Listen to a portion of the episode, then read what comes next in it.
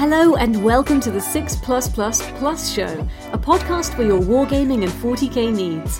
Hobby talk, tactics, tournament reports, lore, and much more. We have it all. Please welcome your host for the evening, Tom. I don't think I'm in yet, Chris. Yeah, you are. Oh, mine's showing as no guest. That's weird. How about now? No, I still can't see myself. I don't know what's going on there. Very strange. This is a high quality start. So Yeah, you're, well. you're currently on. You're all on stage. Yeah, how weird. My computer doesn't think that I am. We've nailed this. That's really good. I'll just pretend I am here. If you say I'm here, I believe you. I mean, Um, maybe welcome. Scrivo or the comments could tell us if they can hear Tom right now, or in fact, I'm talking to myself. That would be uh, that'd be lovely. Scrivo's in the chat. He said we are live. He did say that. Um, you are all on stage. You're all here. So Sweet. All right. I mean, it's just my computer being silly, so that's fine. Um, welcome, ladies, gentlemen, and Slaaneshi seekers to that six plus plus plus show. I've missed the plus there. My hand went up too slow. I am your host, Tom, and I'm obviously rattled. I've just driven for it's all about three, gone. It's all gone just driven for about three and a half hours, and now my computer's throwing ghosts in the machine, but that's fine. We're, we're going to navigate that. Um, we are here tonight um, as representatives of the current UKTC number one team, Six Plus Plus, um, who are Wait, obviously. wait, wait! Press the button, Chris. Press the button. Oh, we are on the Come on. Sorry, already. Oh. Hey! um, so obviously, yeah, you know who we are. Um, we're a 40k team. We have a lot of fun. We go out there, we play games, we win some games, we do all right.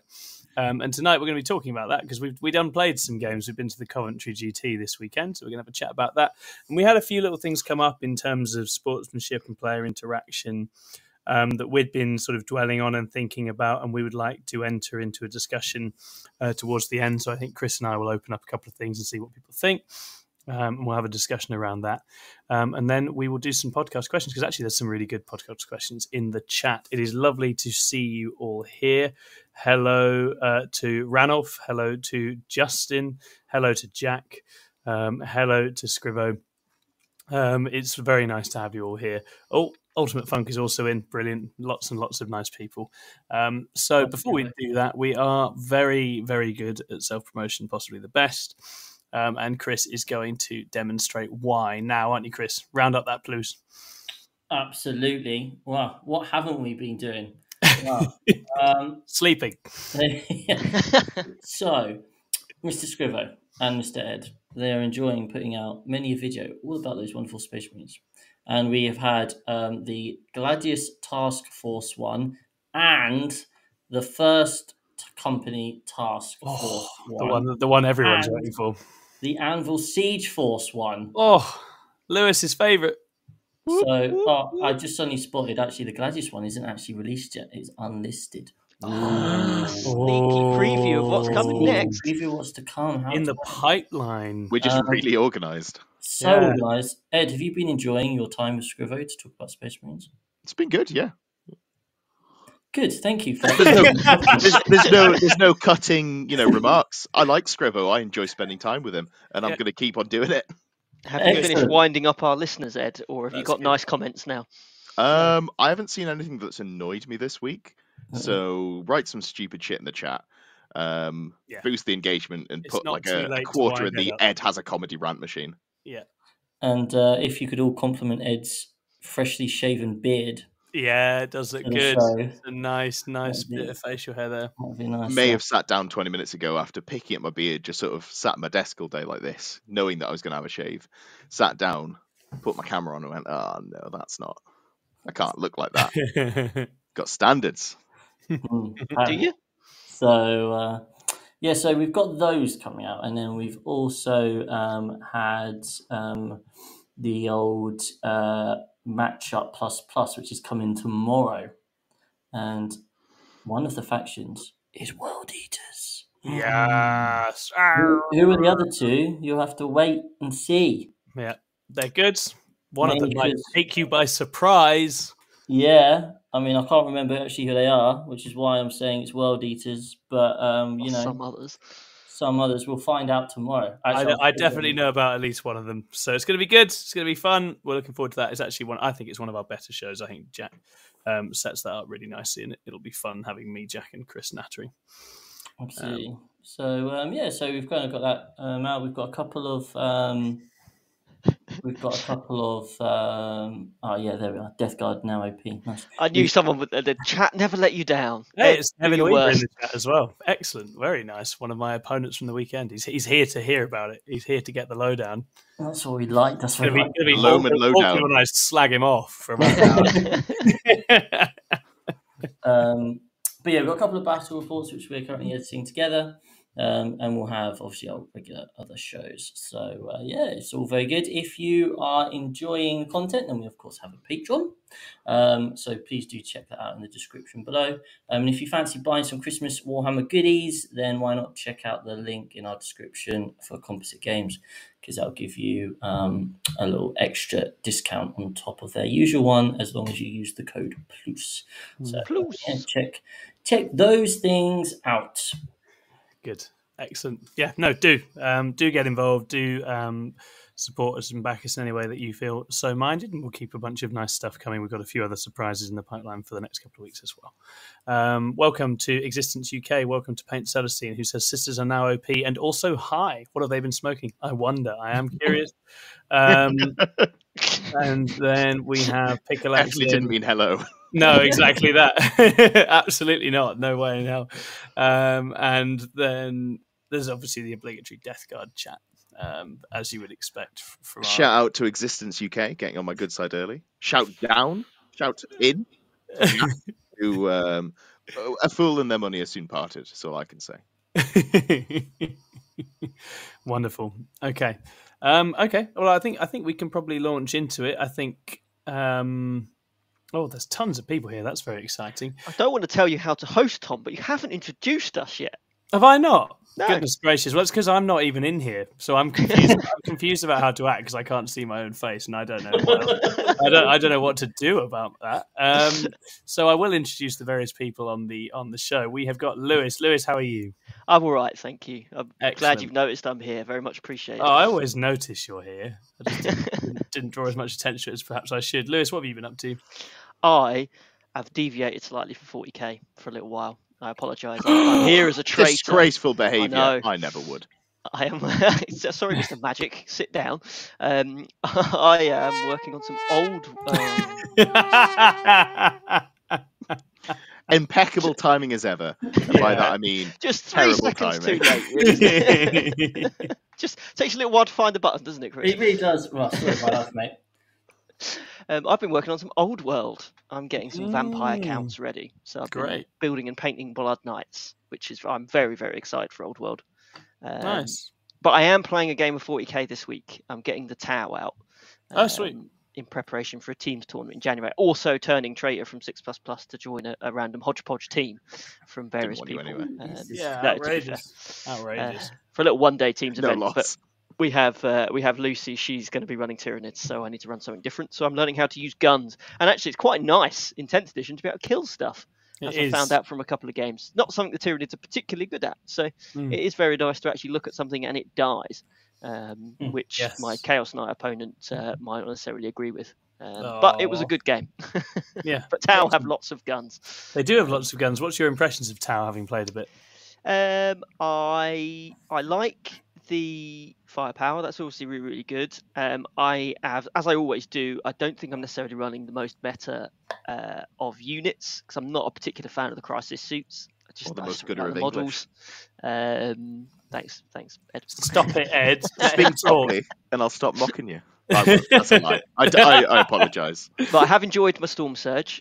I Mhm. need to get a better hang of doing the spotting and the guiding. Um, I get the order wrong all the time and end up with units that can't shoot or can't get spotted. Um, so I definitely need to work on that. But I think that could be really, really powerful. And clearly, they're obviously geared to late game damage, which doesn't necessarily vibe with how I tend to play. So it's been a learning experience to what I'm used to before, but I am enjoying it. It is quite nice. They feel quite flexible. They feel nicely powerful. You get a lot of stuff. You do get a lot of stuff. gets a lot of models. My uh, so I previously had a two, two, well, what I thought was about two and a half thousand points worth of Tau from previous editions. It's now only about seventeen hundred points for Tau. So Mm. um, I've put all of that in, and I'm borrowing extra Ghostkeels from uh, from local people here. So That's a good um, call. yeah. Ghost, Ghostkeels are so good. Oh, yes, they are. They make a mess. They are really. they really just fun. don't die either. They're They're so obnoxious, yeah.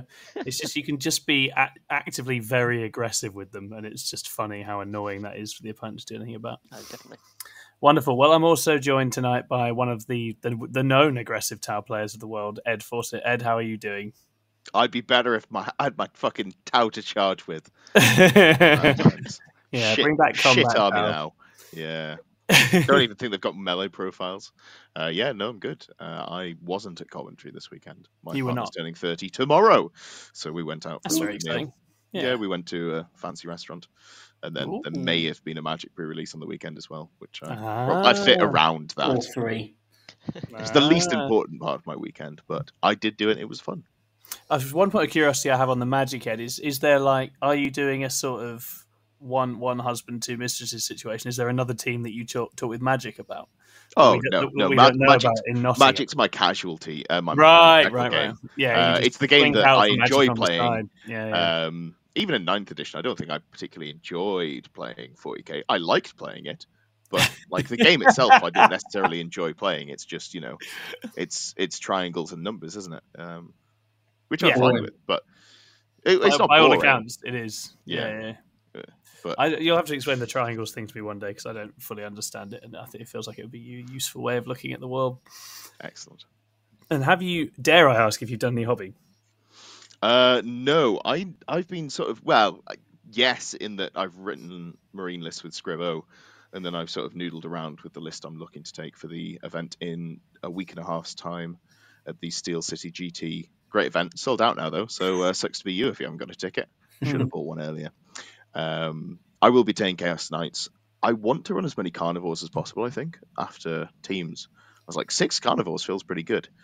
So I might just go five Karnivores and put in one lone op character, Yeah, quarter two of Nurglings. Jobs are good. Yeah. Score that all some makes points. sense. Yeah, that sounds great. That sounds very fun. Of course, I need to, from somewhere, get two Karnivores and some demons, but that's a problem for future. Yeah, I should have left my demons with you. I don't have blue scribes, but I, have, I have nurglings. I'm sure I can procure or get something together. In Nottingham, you will be able to find demons. I'm confident of that. We- yeah, yeah. Weirdly, I don't feel like there's that many competitive players in Nottingham, despite it being the centre of. Uh, you know. Yeah, maybe maybe all reasons. rounders rather than pure comp. it's a it's a pretty terrible place to try and get competitive games in in terms of like terrain. Mm. Warhammer World stuff's just dog shit, and because there's Warhammer World, there's no other game shops that really. Yeah, Rob Rob does events at his or does club nights at his T Sports arena, but I don't I don't know what those are like. I can't vouch. And I assume a lot of people play AOS. Can't say I've ever been to one of those, but I could. No, might be might be one to check out. Obviously, I love Rob, and I do like Yeah. the T Sports arena. Um, hello, Entropic Tyranny, and thank you very much. That's great. We'll, we'll get into it, but obviously, I am dead pleased with me as always. Um, so it'll be good to talk about that. Finally, I think he might be doing some hobby right now. We've got. I've actually. I normally start with my dear leader, Chris. don't I? Yeah, you so it's, it's all. It's all completely fun. Right. Nothing is going as It's that planned. coup. You're Yeah, trying It's the coup. aren't Yeah. I did. I did. Uh, I hacked Chris's Facebook and Instagram this week in an attempt to overthrow him. Maybe he can tell us something about that. Chris, how are you? What's been happening in your life? Oh, I'm so happy. um, so on Friday, some lovely guy from Vietnam, maybe lady, don't want to discriminate here, um, decided to wheedle their magic and get access to my Facebook account, Ugh. um, and then tell everyone about some. Uh, no, just be- change the profile picture to some Vietnamese pop star and managed to start searching up Drake and Justin Bieber in my search. um, Well, let's not let's not start casting aspersions. That was already in your search. Yeah, yeah. um, but yeah, managed to get that back. And then last night, the Instagram got hacked. Now, the problem with the Instagram getting hacked, because I'm not actually that bothered about that. The Facebook one sucked because obviously that's got like all of my 20s, 30s, adult life like pictures and memories and stuff on. yeah, that's Um, the, the Instagram one doesn't really matter that much. However, it is linked to the 6 Plus Plus Instagram one. I am Uh, still waiting on my ten grand, Chris. I've been promised it. So I received a flurry of notification or messages at about eleven o'clock last night from people saying, "Uh, "Bitcoin. Is there any reason why you're messaging me about Bitcoin?" Only one person genuinely believed um, in them about Bitcoin, which was our very own Jamie East, who was like, "Nah, not really interested in that, mate. Got too many other investments." um, I just want to point out right now that is our resident Death Guard player. Enough said. Um, so yeah, so that uh, that was enjoyable. And anyway, I managed to retrieve that account this morning, but unfortunately, I had also been locked out of the um, six plus plus one, which they then duly opened up and started telling everyone about the, the the Bitcoin as well. So thank you to everyone listening who actually messaged us to inform us. I know I received a few messages. The team has actually just messaged me right this second to say, uh, "Do you guys know you've Ah, yeah, we've received quite a lot of messages. Yes, we do know. I have gone started going through the process of recovering it. Basically, you have to get a code sent to another email address and then do this like video selfie thing. As long as you've got pictures of you in the account, then it can match it up. But Yeah. they've got to kind of go through those steps to do that. So that's going to take a day or two, apparently. Um, so hopefully, we'll get that account back. Um, if you can, if you see a message from Six Plus Plus, you can hit the report button underneath, and then scroll down to see an option that says, "I think this account has been hacked." I think the more Instagram see or Meta see comments and reports saying the account has been hacked, then hopefully the more likely they are to rule in Chris's favour and get us the Yeah. Six Plus Plus account back. Um, Yeah. So don't hit the spam account. When you hit report, you get an option to report it as spam or, or report it as abusive or something like that. Don't hit those because that doesn't look good either. You have to scroll down a little bit and you'll see. I think this account has been hacked, and I think if they see loads and loads of those, then combine that with Chris's video and his messages and emails to, to Meta. Hopefully, we get our account back. That is the, the eye for detail and process that only a top TO could have, and I like it. It's good. It's good. It, Um, it does kind of kind of push you towards reporting it as spam, but you don't want to report it as spam because then we'll get, we'll get closed down permanently. yeah, with all our hundreds of viewers. Um, Yeah. so, And I'm not saying there's Team Ignite trying to. Uh, well, we Trying to bring us down. top, didn't? Um, so they need to be as fair and square. Yeah. today, um, today the or our first time I noticed it, the official UKTC rankings are up for For individual players Yeah. and factions and teams. And who has been announced as the current number one UKTC team? It is Six Plus Plus. And on what day? The same day as we got hacked. Yeah. It adds, it starts adding up, doesn't it? It does start started up. I didn't realize Yeah. we were such a threatening team. So, Yep. uh, who do you think the front runners are? I'm going War Masters. For cyber hacking, yeah. I think it's definitely it's got it's got their their It's- fingerprints all it's- over it. Yeah. Bunch And they've got they've got the most actual grievances, having lost to us a couple of times. Yeah. I think that's actually you know they're the team that you would expect. I don't I don't see this being an ignite job. I don't think they'd. I don't think. Vanguard that's- Tactics, that would be bold. Yeah, be it's not bold. not in keeping. Vanguard Tactics famously yeah, against against cyber cyber sort of assault. That's something they've always Yeah. said they don't do. But they, they have been involved with Rock and Stone, though, haven't they, Tom? So They they've been involved sig- in they've Rocket. seen the Oh, from the oh, you think, you and I think think they're maybe worried. one of them's inside the system, and yeah, Inside that- job by Jake. Classic. yeah, it could be Jake. Jake Harding move. Jake has always had a bit of a fifth column feel to him. I think, yeah, for sure. Absolutely. I think it's just the last couple of games that Jack Tights had to play again, in, against us. Is, uh, He's, he snapped. He snapped. Yeah, did he do well at commentary? Maybe. But yeah, we've lost our few Yeah. I think he'd happily have another run at those games with his sisters. Um, um, Yeah, I think you're probably right, actually. Yeah. Um, but yeah, just a reminder to all of you: no, uh, it is well worth making sure you've got your two-factor. Uh, is it two-factor authorization? All of these different things to Yeah. protect your account. One account. factor is apparently not enough, so make sure you uh, I do think it's a very it's a very active time for cybercrime out there, so you do want to be trying to protect yourself as much as you can. See, we're if you are- looking at people from Vietnam, maybe in an in-private browser, don't give them your mobile number. yeah, don't do what Chris did. I, I wasn't saying that. if I say it, it becomes libel. If I imply it, So anyway, I think you asked me if I'd be doing any hobbying, Tom. That was Um, where I was going to go and, uh, yeah. yeah. I'm currently gluing some world eaters together. I picked up basically my goal with the world eaters was to be like properly minimalist, build two thousand point list, and then only get those models. Um, currently, I'm now sat on thirty berserkers, and I'm not quite sure how that's happened, but thirty berserkers. So I'm currently um, I bought a built half built combat patrol, and he's built all the bodies, but not stuck the arms on. So I'm just sticking those to bases at the moment. Amazing. They're funny looking grey knights, Chris.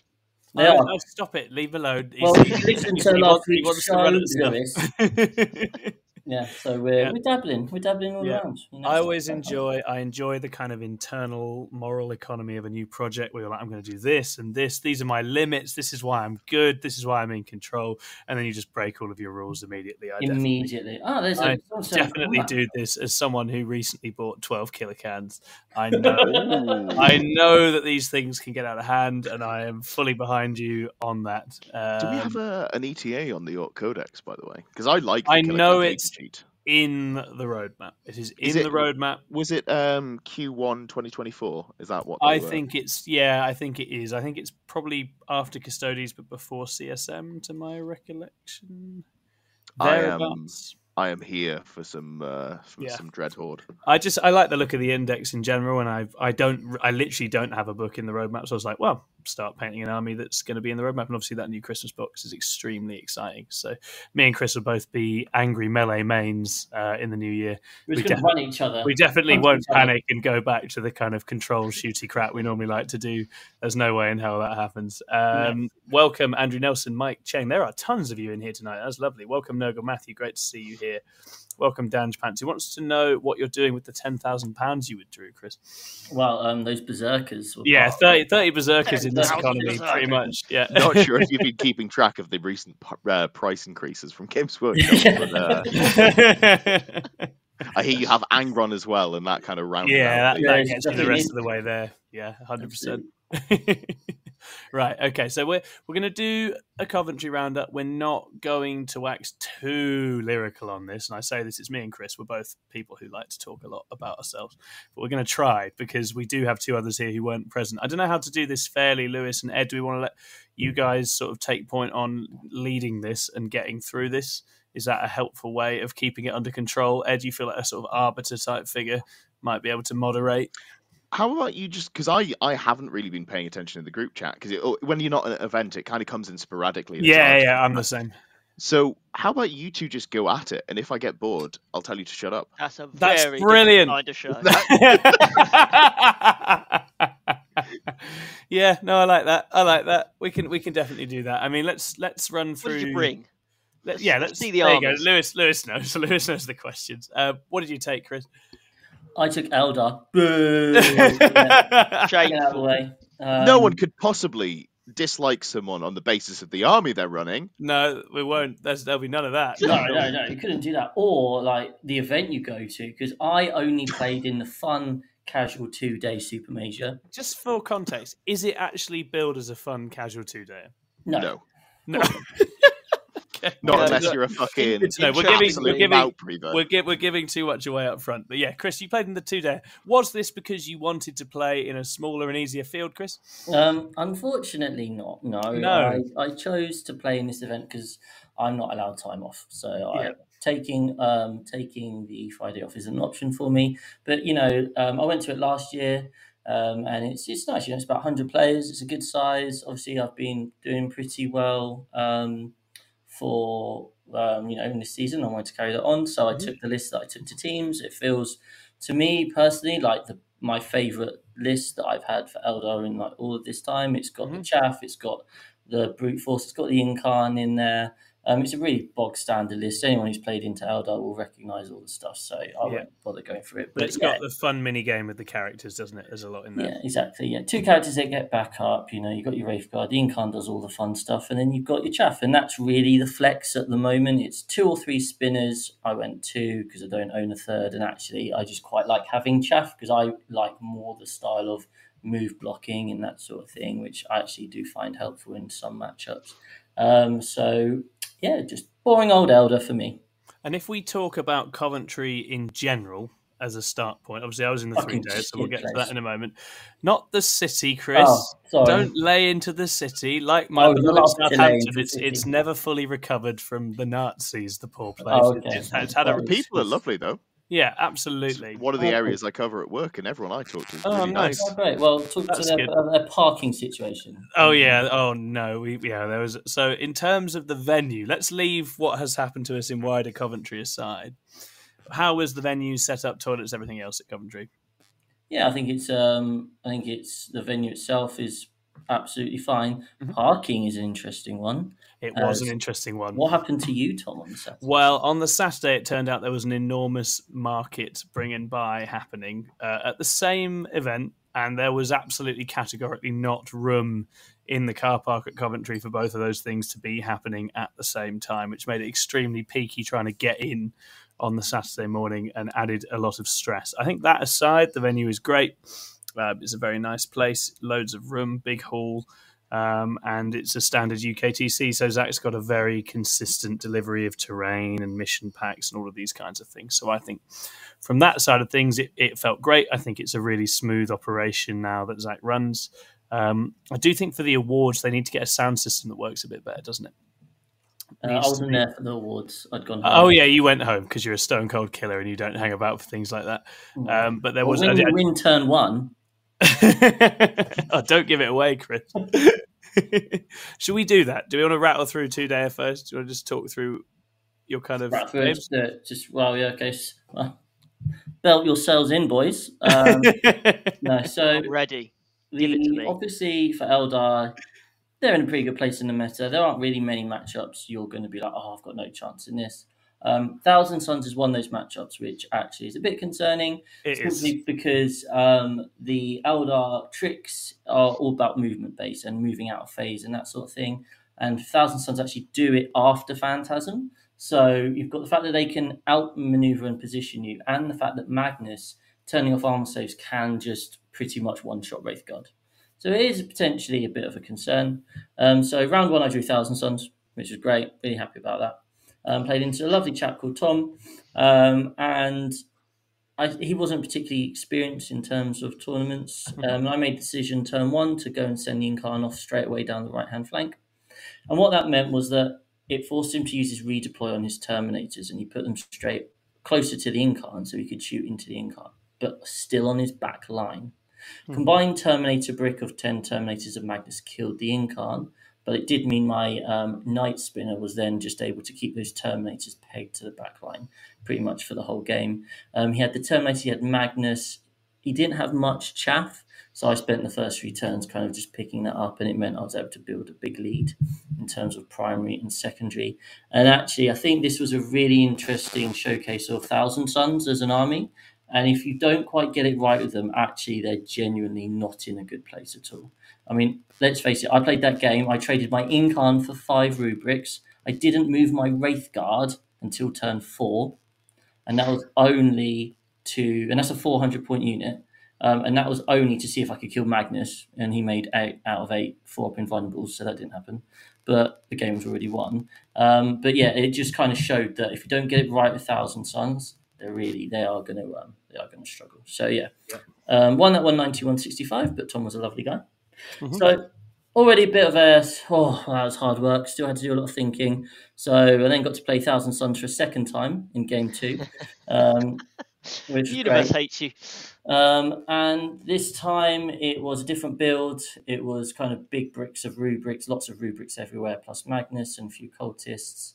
Um, I'd say I wouldn't rank this as one of my favorite games of all time. Mhm. Um, it's, it's hard to talk about this one in terms of like what wasn't quite right, but like a lot of the reason. So I won this game um, 92-85, but my opponent was very kind of regularly sort of explaining the reason the reason why he had lost the game rather than the reasons why I had won the game. Right, one of those. Um, so there was a lot of, and to be fair to him, yes, he did have very bad dice, like for most of the game. Um, but it was all about the dice. It was all about the fact that he didn't draw the right cards for a couple of turns. It was a really bad matchup for him. It was a really bad mission for him. I'm like, well, I don't think it is a bad matchup for you. And also, we're playing Purge the Foe, which is kill more. I've got lots of little things. You've got big blocks of uh, rubrics. Um, but it was his first um, tournament of 10th, but he played because. Uh, and that's the other thing. He's like, yeah, it was such a shit show at the beginning. You know, Eldar were my main army, and you know, they just it was such bullshit. I didn't want to put people through that, so I didn't play them. You know, I'm sort of like, yeah, no, yeah, come on, fair enough, mate. Yeah, good on you. Um, so so he'd been very he'd gone like undefeated at previous UKTC events, so he was clearly a good player. Hmm. Um, I think I played this game okay. I didn't get it spot on. But certainly made um, certainly made um, a mistake turn two um, with phantasming Fuegan onto the middle objective, which almost backfired. But I think the only interesting part of this game is like two rules interactions that I learned. Um, so they all happened on turn three where Magnus was out, and I was like, right, it's now time for me to put my whole army into Magnus, to see if I can kill him. So the first thing I learned is that because I drew the card cleanse, if you declare that you are going to be doing the act- action with um, that unit, you can't then cancel that action and change your mind later because the card says um, until the end of the turn you cannot shoot or charge with this unit. I just assumed it was like ninth where you could just be like, actually, I'm just going to not do this now. But no, you can't do that. And the reason I found this out was because um, I left Magnus on one wound, um, and I was like, right, well, the Autarch Wayleaper needs to go in, but I want the Rangers to um, take the Overwatch. So I'll declare with the Rangers. He was like, oh, no, you, I don't think you can. Can you do that? I was like, yeah, of course you can. We looked at the card. You can't. So I learned that. so the Wayleaper went in, was left on one wound, thankfully, because mm-hmm. if he died, he might have resurrected, but wouldn't have been able to charge again. Um, yeah. And the reason the Wayleaper was going in, because I had a six on my fate dice, he's got devastating wounds with the Mandiblasters. That would have chipped off the final wound. So I make my charge, and he's like, right, well, my only play here is to heroically intervene with the rubrics and try and kill your Wayleaper. And I'm like, yeah, but I'll still fight first and kill um, Magnus. And he's like, no, because I'm going to count as charging, and it's the non player's turn gets to choose to go first. Hmm. That doesn't sound right. That surely heroic intervention would be that is right. more powerful. And I'm like, doesn't heroic intervention make you count as charging? I don't so think it. I don't. We looked it up, and yeah. yes, the card says it makes you count as charging. Oh, it does. Okay. So I'm like, oh, okay, fair enough. However, I my gut was go ask a judge, and I didn't. And um, but I did ask in the group. I did mention it in the group chat, and after the game, the guys came up and proved it that um, actually it doesn't count. There's a restriction on one of the designer commentaries or something which says you don't get the bonuses of charging, so you uh, don't get the fight first. Yeah, I didn't know that. Um, so yeah, uh, you don't actually get fight first. Um, mm. And in someone in our group chat did post the actual thing, so if someone else wants to find that. Yeah, good, um, good, good luck waiting in there for anything of any. Yeah, trying to find pictures. Um, but yeah, so basically he fought and killed um, my Wayleaper, which meant Magnus was alive and one wound. I decided to leave my Wraithguard out and be like, I'm going to tank tank the Magnus shooting and then shoot back and kill Magnus, which is always a scary moment because Magnus can, once he turns off your armor save, just wipe the um, Wraithguard. Yes. He killed like six and they shot back. It literally says on heroic intervention as a stratagem restriction no, if the charge is successful, your unit your unit does not receive any charge bonus this turn. Oh well, he didn't scroll down. Scroll down. You just need to scroll down. Man, I wish I could read. Uh, well, he Absolutely. Didn't, he didn't scroll down to show me that bit, so fair enough. Convenience. Um, but anyway, so yeah, I won that game, but it was just a bit. Yeah, it wasn't like a. It wasn't an enjoyable game. I'll be honest with you. Um, so I guess that's my. We're talking about sportsmanship and discussion and yeah. kind of that sort of thing, and even when things go to shit for you, you're playing someone with, um, you know, you're having social interaction. Like, you know, give them give them a bit of credit. You know, don't just completely take away everything. You know, yeah. Nice. I think there's a people. This game is unfair, and a lot of what is deciding it is out of our hands. But people want to have what they are doing and do well appreciated, and you can always be doing that for the people you play. Um, and you can, you know, likewise, you can always be doing it for yourself. Don't be hard on yourself. Um, and I think that's a much better way to approach every game, right? And you, you certainly learn a lot more by focusing on what someone is doing well that is beating you than by on all the other things um, that are negative or bad. Um, and the story of a game can get really unpleasant, as you say, if it's just a "woe is me" story from the outset, right? Yeah, exactly. Um, I want to just jump in there as well yeah. and say uh, I I don't know how this this game went. Obviously, I wasn't there, didn't see the dice rolls. Um, the dice lost me the game is the perennial cry of the dog shit player who's never going to improve. I just want to I want to take this moment to say across about I reckon since I've come back to the hobby I've played about 250 tournament games and there is one game I think I can say legitimately I lost the game due to dice. Hmm. Every other game it's like I made a bad decision two turns ago that's led me to this point. Yeah. So uh, There is so much you can do to influence the dice in your favour. Yeah. why did it why did it come down to a dice roll? Like Yeah. why Yeah. didn't you just do the right thing? For sure. Why didn't you stack the deck in your favor? Not cheating. That now that we have cards, I can't say that. But just like, fuck it, it grinds my gears when people say, "Oh, you know, the dice were really bad for me that game. I think I could have had it." It's like, well, or you could have played better, yeah, yeah, for sure, get a grip, for sure, for sure. Written a better list. Ed, Ed as ever, in. coming in with a gentle and delicate take on the issue, and I, like I say, I haven't seen the the dice in there. I'm not saying this specifically at the, your opponent. This is just a general. yeah, yeah. Next time you say, "Oh, I had really bad dice that game. I, I could have won that." Just think of my disappointed fucking face. And uh, there's, there's quite a lot of like genuine sports psychology and things. I know this isn't really a sport, but there's a lot of work that footballers and things like that do on their belief. And if you think you can win, if you believe you can win, there's a psychological benefit that means you end up playing better. yes. So the the reverse is true. If you go into a, a, an event or a game or a match thinking you're going to lose, you're actually more likely to lose yeah, perception so matters. you, you can help your own psychology by having that positive mindset and going into it with an opening mind Yeah. and just say actually there are ways i can win this game i need to play it well but there are ways i can win and this well, game and, and in this instance, this is actually a matchup that Thousand Sons can 100% win and have very good tools for winning. And you know, Brian didn't take Thousand Sons to Coventry because he thought he can't beat Eldar if he plays them, right? Mm. I, li- I like to think Brian probably had more of a plan than that. Um, so yeah, on the on the oh I I don't take these um, because they're too good thing. Whoever they are, that's nice. I do stuff like this. It's self censorship. There's an important word as one half of the duo that is self censorship, and that is self. It is something you are doing. It doesn't matter to anybody else. It's not for anybody else, and you are not obliged to. Nobody else is obliged to copy you, follow you, do anything else. Right? That's that's a choice you make. Um, obviously, at an event, it's a competitive event. People are going to take good armies. You can have whatever opinions you think about them the rest of the time, and we all do. But if you're going to a competitive event, you need to be able to deal with the fact that those armies are there and play against them. Um, and obviously, you can vote with your feet and not go. That's fine. People do that sometimes. Um, but yeah, you know, deciding not to take things is all well and good, and you can do, you know, you can have fun and, and express yourself in other ways. I definitely do like to do that, um, but you you can't be expected to drag everyone along on your crusade with you, right? That's not the way it works. Good word there, Crusade. If you do that, fuck off and play Crusade. jesus and this is coming from someone who puts stupid units in the list because they want to feel really smug when they do better than they should. I took a fucking great and clean one to the LGT. Yeah, yeah, yeah, yeah. yeah, So like, exactly. yeah, I, I, I self censor, censor, um, but yeah, yeah, get on your horse.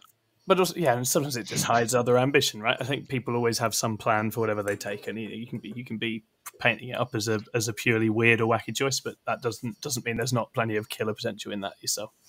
I Anyway. think a lot of the- time is I just want to have a last run. I think a lot of the time people do it so they can have a fucking excuse for why they did badly. You're Yeah, not as good as you think you are in general. Um, Yeah. fucking deal with it. Put more, put more effort in.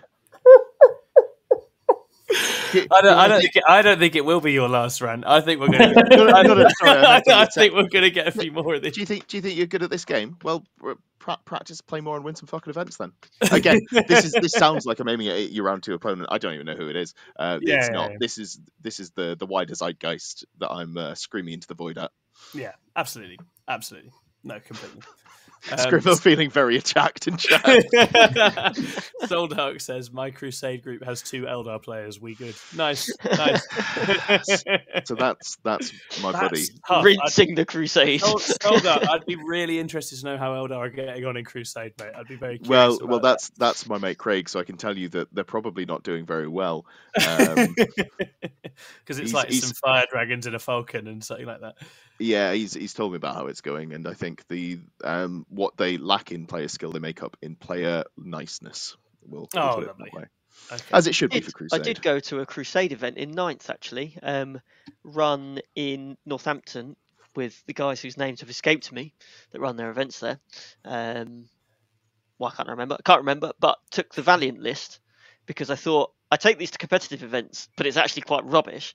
So I'll take it to Crusade event where it could be quite laugh. Turns out when you basically put full rerolls on two Valiants after two Crusade games, they become really good. yeah, Crusade is all sorts of mad in its own way. I remember when we I played my first ever games of Votann were in a Crusade that we did, and they were bonkers. They and it was only like what 500, 1,000 points of Votann, and they were just absolutely mental. It was great. Greetings from the warp. That was it. Sorry. Yeah, they run good. very good events. They do. They do. They're nice Chris guys. and his like them. amazing barbecue. Sorry, we someone do. said Crusade, and I kind of just zoned out. Are we? Yeah, yeah. The red mist came down, mate, but I think you're all right. You'll be fine. you're 2 and 0, Chris. You're, you're back in the room with us. Chris is two and zero. He's played two games. Oh, we were 2000. talking about an event, weren't we? What we're, what we what is become apparent because what what we're learning today is that the structure and the way this is going to work is kind of just taking shape as we go. And what we've discovered is we're going Yeah. to talk about the games and we're sort of going to go into random sportsmanship rabbit holes as we go. And Ed's going to shout abuse. I'm going to somehow talk more as if that I was at, than if I was at the event. When I'm at an event, I do a really quick yeah, yeah, yeah, yeah, yeah. because I find them really dull to listen to, so I just kind of rattle through. Yeah, I Um, quite like them, but it is interesting. It's an acquired taste, isn't it? But I do Yeah. think this is this is uh, let's say this is working because we're doing it now, so it has to be working, right? You're with us in the chat. You hang on in there. Um, Chris, you're 2-0. What happens next? Um, I played Blood Angels. Ooh, Now, Tom, you played Blood Angels. I and, did. uh, and you were like, "Oh, they're quite good." So I, was I do think yeah." Blood Angels are good. Um, yeah, So he had double Death Company. They get Yeah, to roll their hits with They their do. and everything. That's quite good. They got advance and charge and all that shit. He had a couple of dreadnoughts. it was um, Gladius Blood Angels, wasn't it? Yeah. Yeah. He had a Redeemer, which I'd heard about. Oh my god, the amount of shots those things get. What the fuck? If there's a Tyranid player in this conversation, I do not like Redeemers. oh, Jesus. I was like, bloody hell. Um, and he had a Whirlwind, which underperformed. Um, yeah, one isn't going to do it, is it? and had some characters, and that's kind of it. And um, I think he was like he had quite a small group of players in a club up north, so like they kind of they play the, each other in games, but they hadn't experienced like wider things. He said he played a lot into Eldar before his mates Eldar, so I was kind of expecting him to be be aware of what Eldar could do, and maybe he wasn't quite as aware. But he was a genuinely lovely guy. You know, it was a bit of certain points it became a bit more like almost a training game. Um, like I mean, even what my very first move was in deployment was to put my rangers around an objective, and he kind of looked at me and was like, "Why? Why are you not putting them on the objective?" I like, well, if you draw overwhelming force as your card, then um, you've got a whirlwind, and you could pick up the five rangers. And he was like, "I've never thought of that before at all. I'm going to do the same thing with my infiltrators over here." okay, cool. Um, but yeah, he kind of he gave me um, he gave me one of his dreadnoughts. I got to go first. My wraith guard could get to one of his dreadnoughts first. This was only game three. Surely you needed them for the next two games. Wow. No, apparently not. Um, so then I did make a mistake turn two, and I forgot about rapid ingress. So I did enable him to drop down some Death Company in the middle of the board, which Mhm. led to a lot of frantic phantasming and fire and fading from the Wraithguard. But basically, turn three, I was able to kill 16 out of the 20 Death Company. And that was kind of the game. Yeah, Um, so yeah. Listen to last week's episode for Ed's guidance on how to avoid rapid ingress, um, talking about deployment. Yeah, yeah. Plug. Sorry, carry on. Or just forget about it um, and, Everyone does. and And deal they'll continue to win games. Yeah. people do. Um, It's a stratagem that I think only about thirty percent of players actually use regularly. I've never used it. Every single game. It's great. use it. Best You don't need to, but you will. It's coming. will. As soon as One you day you'll start have to play an army. As soon as you start trying to play anything else, you'll want it. This is quite good. I can come in in your turn. This is great. Madness. Um, so yeah, I won the 180, 100 to 80, but I never really felt like kind of worried or concerned about. That. I was always in control. nice. Um, so sat three and zero, um, and thinking, oh, there's there's just pure nastiness now. What what, Yeah. what flavour of nastiness am I going to get? And I got Mr. Michael Boyle, who is I played before. Played him in the final of EA Slam Mhm. when I had a race Love night. Michael. Man is a legend. Yeah, He's he's a lovely He's genuinely really nice. He's beaten me before. He's genuinely such a nice guy. His brother is Um, cooler though. Uh, Oh, he's got a cooler brother, eh? He's cooler. His brother is cooler. I wouldn't know. Oh, that, oh controversial, controversial. um, but no, yeah. So I played him at EA Slam final and I'd won, but I did have a race night. So Hmm. obviously Yeah. changed a bit. And I was actually genuinely worried, really worried. Like my last game into Chaos Space Marines was against Jack Tight, and I'd won that narrowly, so I knew it was going to be like really close. But this list, Mm. And now like- you have to play a good player. and don't don't take it, Jack. Don't take it. Make a comment. don't, don't, Finish him, don't, Jack. Finish don't, him. don't listen to him, Jack.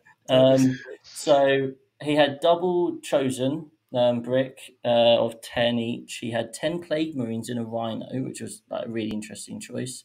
Um, and he had, you know, a forge fiend, four a blitz, and then an accursed blob. So he had a bit of everything. And in my head, I was playing out, and I was like, I just, all of those things are just going to hit me at once. And Eldar are very good at focusing on a particular area, but you know, it's really hard to deal with that. So I was like, I was just, I was really concerned. I just thought I'd do some primary, um, and I didn't really think there was much I was going to be able to do. Mhm. I got first turn, which was massive, and um, basically I got good cards. I got no prisoners and um, deployed teleport homers. So off some f- hawks flew to go and roadblock the middle rhino Mhm. and get deploy. And then I start firing my spinners, and I'm like, I'll just kill this raptor squad over here and kill it. I'm like, Incarn. So previous night, we'd had this long discussion about how, you know, generally if you've got your Incarn alive turn three, four, five, that's in a good place. Liam VSL, winner of LGT, was saying how he thought Eldar players should hold on to their Incarn because he'd often killed it turn one. And um, you know, it just it was it's such a good late game piece. So I went into this game going, under no circumstances is the Incarn to teleport round one. And then I'm looking at the board state, and I'm like, right, well, let's just say I teleport the Incarn. if if, If I if I had a friend that was going to do that, If I were to do this stupid thing that I've told myself not to do, it would put the Incarn right in his back right hand corner next to the accursed cultists. I would pick up I would have picked up two units of raptors. What can he do to the Incarn this turn? Well, the accursed cultists are there, they won't kill the Incarn. The- There's one Forge Fiend which is Nurgle, so doesn't get the rerolls. I'm minus one to wounds. I'm not that bothered. He has to send his chosen brick, which he's got one in um, a rhino in the middle of the board, which I've moved blocked. He's got one in his home field, Big L. He has to send that one in the rhino over to me. That brings them right to the back of the board. And that basically, if they night spin at them, that takes that unit out of the game. Yes, the Incarn probably dies. It doesn't mean he can't kill anything else in shooting this turn as well. I'm like, "Ah, I can see this actually working. So Don't Over the it, Chris. Incarn goes. Oh, he did it. I did it. I pulled the trigger. I still do genuinely believe it was the right play, and I think it was a good play to make. Um, I picked up. I, he made four out of five invulnerable saves with the on this from the Incarn on the second Raptor, but then decided to accidentally Dark Pact and kill himself with the final Raptor. So I did pick up both. he did it, failed Oh, it. Like, why did I do that? Oh, Uh, that's very funny. I did kill both Raptor squads, and then he was. What was did he have to do? He had to send the chosen back. Um, Forge Fiend completely whiffed. Um, the cursed cultist took the Incarn down to four wounds, and then the chosen just picked her up, and that was with full rerolls to hit and wound on both blobs. So like you know like that's taken a lot, and now I've got tempo. So on my turn two, I'm able to deal with the rhino with the plague marines in. Um, and then on the next turn, I'm able to deal with um, the other chosen brick in a rhino. And I'm actually generating, I'm doing the one, my one out in this game, which is deal with each of the big scary things at a time. Yeah. Um, the problem was, I, that- I sorry, I gotta I gotta jump in here. The story you tell. So then my you can't uh, turn one. I had my opponent where I wanted him, on the Absolutely, mate. right where I wanted them. Um, and at this point, that's very much how Chris feels, and that's the important thing. I did genuinely. I was like, I was ahead, mm, like this entire game. I was up by like 10, 15 points. Not Um, quite the entire game. The problem was The problem was there's a fifth turn. that he had bottom of the turn. And it was the mission in which you score 5, 10, 15 points for holding um, things. at the end. And he had this accursed blob that were now free to go and uh, take over my home field objective. Um, and so he kind of ended up doing that. I finished the game with a Night Spinner and uh, my Wraith Guard. Fuegan did not get up again, absolute bell end. Oh. And essentially, essentially, it came down to because he chose and deploy and um, assassinate, and he scored like a 16 on assassinate, I think, maybe a 12. Basically, it came down to my final cards. Um, I needed to score one of my cards to get the draw or the win. Um, and uh, the way the decks were loaded, about half of the cards I could score and about half of them I couldn't. I drew Tempting Target and Investigate Signals. I couldn't score Tempting Target. I couldn't score Investigate Signals, so I redrew it. I drew Area Denial, which is where his entire army was. So um, I wasn't able to score any of those, and I lost 87 90. Oh, Um, great game. Great so game. it was such an interesting one because I like he was very complimentary about how I played, um, and I felt like genuinely was one of the best games I've played, like from a skill perspective in a re- Mhm. um, really long time. You know, it was always going to be a super super close game. Michael's a really really good player. He didn't fall for any of the like tricks and traps that I was trying to set him, um, and we played both. And this is this was a shining light in terms of like playing with intent and good sportsmanship. Like, so I'll give one example. Um, I got very lucky and I drew capture enemy outpost when my shadow specters somehow survived a little bit of shooting and could just go and take his home field. And I got storm hostile objective at the same time. Boom, 13 point secondaries in there. I put them on. I was like, oh, I might as well put them out here on this objective just so they could sneak some shots into his chosen because there's no reason not to. He's like, well, I guess I'll overwatch you then. And I'm like, what? You've got pistols? He's like, no, no, no. The chosen also have like the bolters and Yeah, they have. and I was like, bolts as well. oh shit, I thought they just had pistols. He's like, well, do you want to move them back then? And all I had to do was shift them slightly and so they wouldn't get to shoot. And it's that sort of thing, Yeah. which was like really like how Michael and I both kind of like played the game. And With it was full like, knowledge. it was like that, other to have like the knowledge. whole game. It was such a lovely game, considering it was so competitive and so tight. One of the, my my favorite games of 40k I've ever played.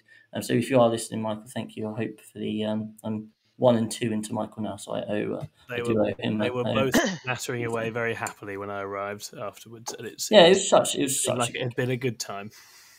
it was. a very time. Michael and, and his brother come to the Saffron events quite a lot, and every time I see them, they are they're the, they're the sort of duo, and, and even individually, they, they just light the room up when they turn up. Yeah, Just And smile, smiling the whole time. play Yep. the game, and, and Michael's a killer. Like he he will rip you apart, but he'll do it with a smile Well, this his was face. it. He um, game and you two. fe- you you'll walk out at the end of it and you think I've been destroyed, but I really enjoyed that. Yeah, yeah, yeah. That's what you game want. two, game two, he played into Thomas Douche, who's obviously a really, really good player. Yeah. Playing almost the same list as me and beat him like 148. And I was like, oh god, this could be this could be really bad. yeah, Um, so yeah, so it was a wonderful game, but I was probably a bit flat afterwards. And Yeah. so the parents come up, and I've got Space Wolves, and this chap appears at the table. and It's all very energetic and um, talkative, and so this is the kind of the this is the sportsmanship discussion question. So um, there are two areas I would like to discuss in this: the actual game, nothing to talk about. It lasts one turn, as will become apparent shortly. Um, but I wanted to talk about two things. One, which is a massive grey area, and I think it comes down entirely to you as a person how you want to play the game. The other one I would probably say is not quite a grey area. Um, so the, he's telling me about his list, and he's taking like Space Wolves, um, Stormlance, is it or something? I don't know. Yep, The one that adva- advanced and charged Space Wolves, 18 Thunderwolves, and then a plane with a dreadnought in. Yeah, they're just going to bum rush you, right? And Yeah. I'm like, oh god, this is going to require a lot of like move blocking and thinking, and oh, great, cool, fair enough. Um, and then he sort of tells me about the stratagem where if you move within nine of them, they can just move away. And I was like, well, obviously I'm not really combat army, so uh, if I look like I'm getting close to the nine, like just let me know because I might well have forgotten. But yeah, I'm never going to intend to be like within that nine. And he goes, well, I'll still do it though. and I was like, no, what I'm saying is like I'm intent saying now, like my intent is I don't want to get within that like nine. So if I do look, just he's like, yeah, well, I'm, I'm still going to do it. I'm not going I'm not going to play your army for you. and I was like, oh, um, okay. Because, and this is the thing, right? For me, my rangers have the exact same, they just have that ability. If you move within nine, they can move d6. I've probably played 50 games with rangers. Not once have I ever not said, when my opponent has moved within nine of my rangers, have I gone, just remember, I can move them d6 inches. Do you still want to do that? I do that without fail. I mean, Yeah. it's just an instinct by now. I don't see why I ever wouldn't, right? So for him to be saying, I'm just going to be playing not by intent at all, Yeah. I'm going to be playing exactly this way, um, was very foreign to me. But I do know other people out there play like that, which is why I'm not saying it's really bad how he wanted to do that because it's not bad per se. It's just not the way I choose to play. I listen to a lot. You did of have the discussion in advance of the game, didn't you? This was before you deployed This was any models, before the you'd game, so he's kind of laying out the ground. Where he's like, you know, if which I is forget fine, which is what you want to do. yeah, it's like if I, he said, you know, if you wanted to phantasm, um, if I forget about phantasm, like that's on me. You like it's not up to you to remind me. I'm like, yeah, that's fair enough. I mean, I listen to a lot of podcasts. I listen to or watch a lot of stuff. Like you know, you've got the Art of War guys, all the top players who are very much like we play by this is the statement, this is the aims, this is the intention. Like if I spend a little bit of time um, measuring out my deep strike and blocking out the nine inches, I would then be like, right, are we all happy? Are Yeah, happy yeah, his nine, nine, nine. Okay, cool. I wouldn't, and he goes, yes. I wouldn't then expect my opponent on my turn to walk around the table and start trying to measure and see if actually I got it wrong, even though we agreed on it. Yeah, I Um, think Jack, Jack had one like that before, right? Where he agreed he'd screened an area, and then the, the next Yeah. player went round the table and was like, "Actually, I can get a sport by Yeah, and- like, I've never if you've- played a player who's genuinely good, who's uh, tried to lean on that sort of shenanigans. That's it, and that I think that's the thing, right? Um, but it was it just kind of laid this little bit of this precedent out, and I was just uh, there's, an, there's an edge to it, right? There's an edge there's to the now game. a slight edge to this game, and I'm like, oh boy. Um, so that's like kind of the first discussion point. I think is about if you are going to be like that super. We're playing exactly as it is. Then you you should make sure your opponent knows that, Hmm. and you have to be consistent with it and not Yeah, you expect do. your opponent to give anything. But I mean, this is the thing. Like, I don't know if we played the game, would I have? I would have. I still think I would have just been like how I was, how I am normally. I don't Yeah. think I would then start playing like him. No, I don't know but that- that- and this is actually a valid point, and it it'll link to other stuff that's going to come in a bit later with this. Is that we don't just do this because it's like something we randomly decide we want to do. It's it, it's it's the way we believe the game should be played and how we want to play the game. So just because someone else is going to be nasty, like, all all being nice doesn't just go in the bin because someone else is nasty, right? Because then all all they all you've done is allow them to make you nasty as well, and I don't think that's. I don't think that's kind of helpful in, in those kinds of situations, right? Yeah. So I And mean, you can set an example, basically. at no point was he like being like rude or anything about it. Like it was just that was just clearly how he was going to play. Like that's fine. Um, so we kind of like set up and blah, blah. He's told me that he's gone second in all four of his games, which obviously he doesn't want because he's um, a run at you list. So he's got a plane that dies if he goes second, right? Yeah, and he's got these walls that want to run forward and stuff. So he want, really wants to go first. Um, so I then rolled a six. Uh, so I got to go first Naturally, without fate dice. without fate dice. I did it Yep. just by myself because I can't. some use Eldar bullshit. Um, and so he's like, so he's like, oh fuck's sake, blah, blah, blah, grumbling, sitting down. So I draw two cards, which are quite easy to score. I kind of set up my ranger screen, and I'm very much like, so my intent here is to be within uh, ni- within outside of nine of your walls. Can we just make sure we're measuring this accurately? And he's like, yep, yeah, that's fine. And then to his credit, he then went, oh, you also want to be outside of nine of this unit, do you? Yes, please, cool. Right, we need to nudge you back. So he did do that. All absolutely fine, right? Then it comes to my shooting phase. So the Wraithguard line up the plane, and he goes minus one to hit, minus one to wound, minus one damage, like the whole shebang. And fire off, I get through four He fails the four saves. I need to do 14 wins. Start rolling the damage. I get to the final dice and I need a five, which means I need a six. Yep. I'm like, right, I'm going to take my six from my fate dice pool Yep. and kill it. He goes, Oh dear. and he goes, you can do it for fate dice for damage. It's like, yeah. Oh no. He's and he's like, "Oh, that is just ridiculous. Yeah. At which point, I mean, it is. at which point, he basically loses it. So he um, kind of, so you It's a bit of a see- trigger point, isn't can it? see Yeah. the rage. Like he's already spent a lot of the time telling me how bullshit and broken Eldar are. Um, and he's kind of goes to get the monster, put them down, and then yeah, you, he just snaps. So he and I'm obviously I'm going to be paraphrasing ever so slightly here, but basically he goes, "Why the fuck are you not playing in the three day event? Why are you playing in the fucking two day event? You should be over in the three day event with all the other Eldar." Like it was in really like confrontational and aggressive, and I was like, Yeah. uh, and I was just like shocked. So I was like, um, you don't expect that, do you? yeah, I was No. like, there are other Eldar players here, and he looks Yeah. around and goes, no, no, they're all basically they're all in the three day. Now, just to Petford wins it with Eldar, I think. now, just to clarify, I'm playing Yeah. next to Alex Petford, who's on Yeah. Eldar, and then Yeah. the table along from that is another Eldar player. Yeah. And also, there are multiple other Eldar players who, like me, are three and one at this time. Um, so I'm like, well, um, uh, well, because I was like, no, there are, and he was like, yeah, it's just, just ridiculous. You should be playing. You shouldn't be playing this. And I was like, well, I'm a teacher, so I can't take time off. Oh, right, fair enough. Well, why the fuck are you playing Eldar then? Um, I was like, because they're my army since like last May. He was like, oh, this is just fucking bullshit. You just have to win 160, yeah. I was like, okay, because I mean, I mean, you know, I've yeah, I've paid my money to play my games, but I don't really want to spend two and a half hours more with this chap. So uh, um, we kind of agree to that, and I'm a bit like still a bit like, hmm, this this this doesn't this isn't feeling good right now. No. And then I think I don't know. Maybe he just realised he'd been a bit of out, out of order because he was like, "I'm I'm sorry. I'm not salty at you. I'm just salty at fucking Games Workshop, who's just like bullshit and they're bullshit boards and how shit they are because Eldar are just so fucking broken. They didn't change anything in the balance data state. Blah blah blah.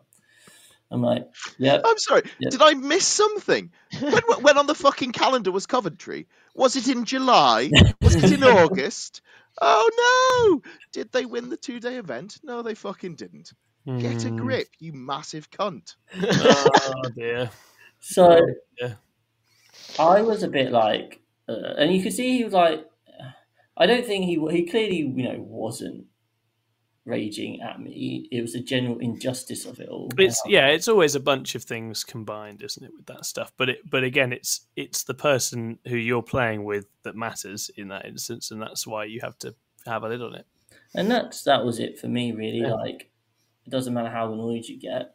No. It's not really okay to talk to someone like that in a game No. situation. And it's Um, it's something players fail to grasp. If, you, if you're swearing and shouting and angry during a game, then you are going to distress another human being. It's very straightforward. People don't like that. People don't enjoy swearing and shouting um, unless it's in a very fun, good-natured, um, both mutually understood way. You're going to stress people out. You know, plenty of 40k players are anxious, worried folk. If you start swearing and being angry, you're going to make them worried and anxious and upset. I'm not saying Chris is one of those people. Chris is a pretty level-headed dude, but that's not the point it's gonna it's gonna upset Chris, and also and then uh, to sort of cap it all off, the guys then just denied you one fifth of what you've just paid to come and do as well by just Yeah. just not bothering to finish the game.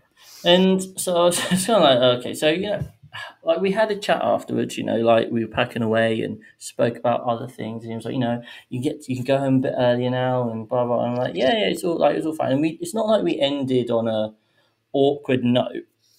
It was just the it was that minor outburst, which was like really like quite confront confrontational uh, which I was just kind of like, oh well, that's it's just ended on a sour note. It turns out this guy has got previous. Um, he's played one of our other teammates and uh, or a couple of them and done the same sort of thing, quitting early. He has been yellow carded before um, for something um, at a different event by a UKTC one. But yeah, it was just that you know, like I just uh, I guess the sportsmanship side of this is it doesn't matter how pissed off you are with the game state and how armies are like you're going to a UKTC super major or major or whatever, you're gonna be playing into the best armies in the game. Yeah. And you need to go in understanding that if you go into those games and things go badly like they could well go, that's just the situation of the game. Yeah. And it's not okay to make your opponent feel like it's their fault for bringing in a tournament. Like if Zach had built, and this is why we were joking at the start, right? If Zach had built this as a fun and casual event, then that is entirely fair. But He should wasn't. totally do one of those, but this was not it. It's No, just not that's it. my This- niche. Go away. Yeah, exactly. They just need more It's, of a um, calendar. like, would I bring this event to a Saffron Sam? Of course I fucking would. No, I wouldn't. Really. I, You did. Literally, Teams, said teams, this teams that was the first ever event of yours. I didn't realise that years ago. Get over it, Lewis. Um, I think we meant teams that happened less than a Yes, month ago. like a month ago, you took exactly the same list. yeah, teams is different. It's fine. teams, is so, teams is so different. Um, but In yeah. teams, he can make sure he definitely plays into something that can't deal with it every round. Yeah, I wish. Um, but yeah, no. So it was a bit of a sour note to end the event on. But um, overall, I felt like I played well. I feel like I'm playing. Uh, I'm very good, I think, at spotting my own mistakes, and I'm Yeah. spotting less mistakes. Um, I got apparently I won best four one. Um, yes, you did. You did. apparently, but because I came fifth on battle points, um, but um, that was because Porter, Mike Porter beat me in points, so he got best Eldari. But then, according to the official standings, I came tenth, so I don't really understand what's gone on there. But um, no, I felt I did well, um, and yeah, I think basically it was unfortunate that you narrowly lost to Michael because then you'd have had a really tough, good game for the final Into round. I Vic. feel, I feel like you'd yeah you'd got to play a Vic or somebody like that. Where again, and there's a running theme here that like it's, it's never the actual people gunning to do well at these things who are giving that, that kind of grief most of the time. Like it's a lot, it's, it's people in the sort of the middle, and it, it's interesting because I think there is a sort of confusion or perhaps ambiguity and or even just divergence amongst people about what they go to events for and what the purpose of it is. And lots of people do go um, just to have fun and to try different things. But but everyone goes to compete and to try and win some games. They might have different approaches in that.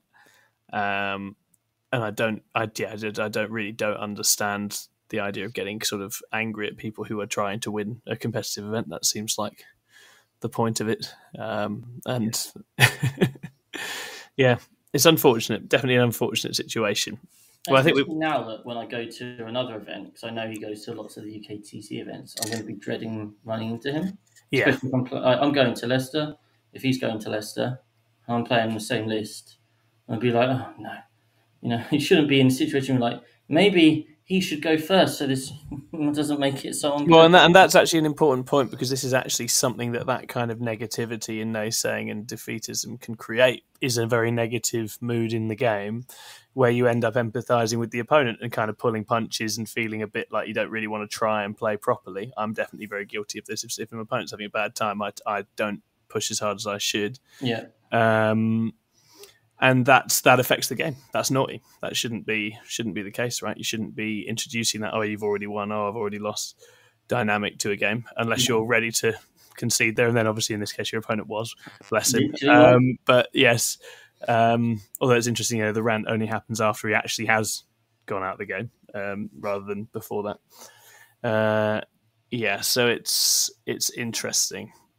It's that Uh, the kind, the, the kind, it's the aggression, as you mentioned earlier. Yeah, that's it. It's the aggression. I'm Yeah. very try and be very supportive of new players, and I think it's really, really important that we constantly bring new players in and we show them how good these events can be. Because actually, Yeah.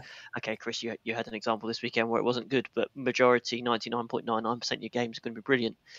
But it only takes one experience like that for a new player Yeah.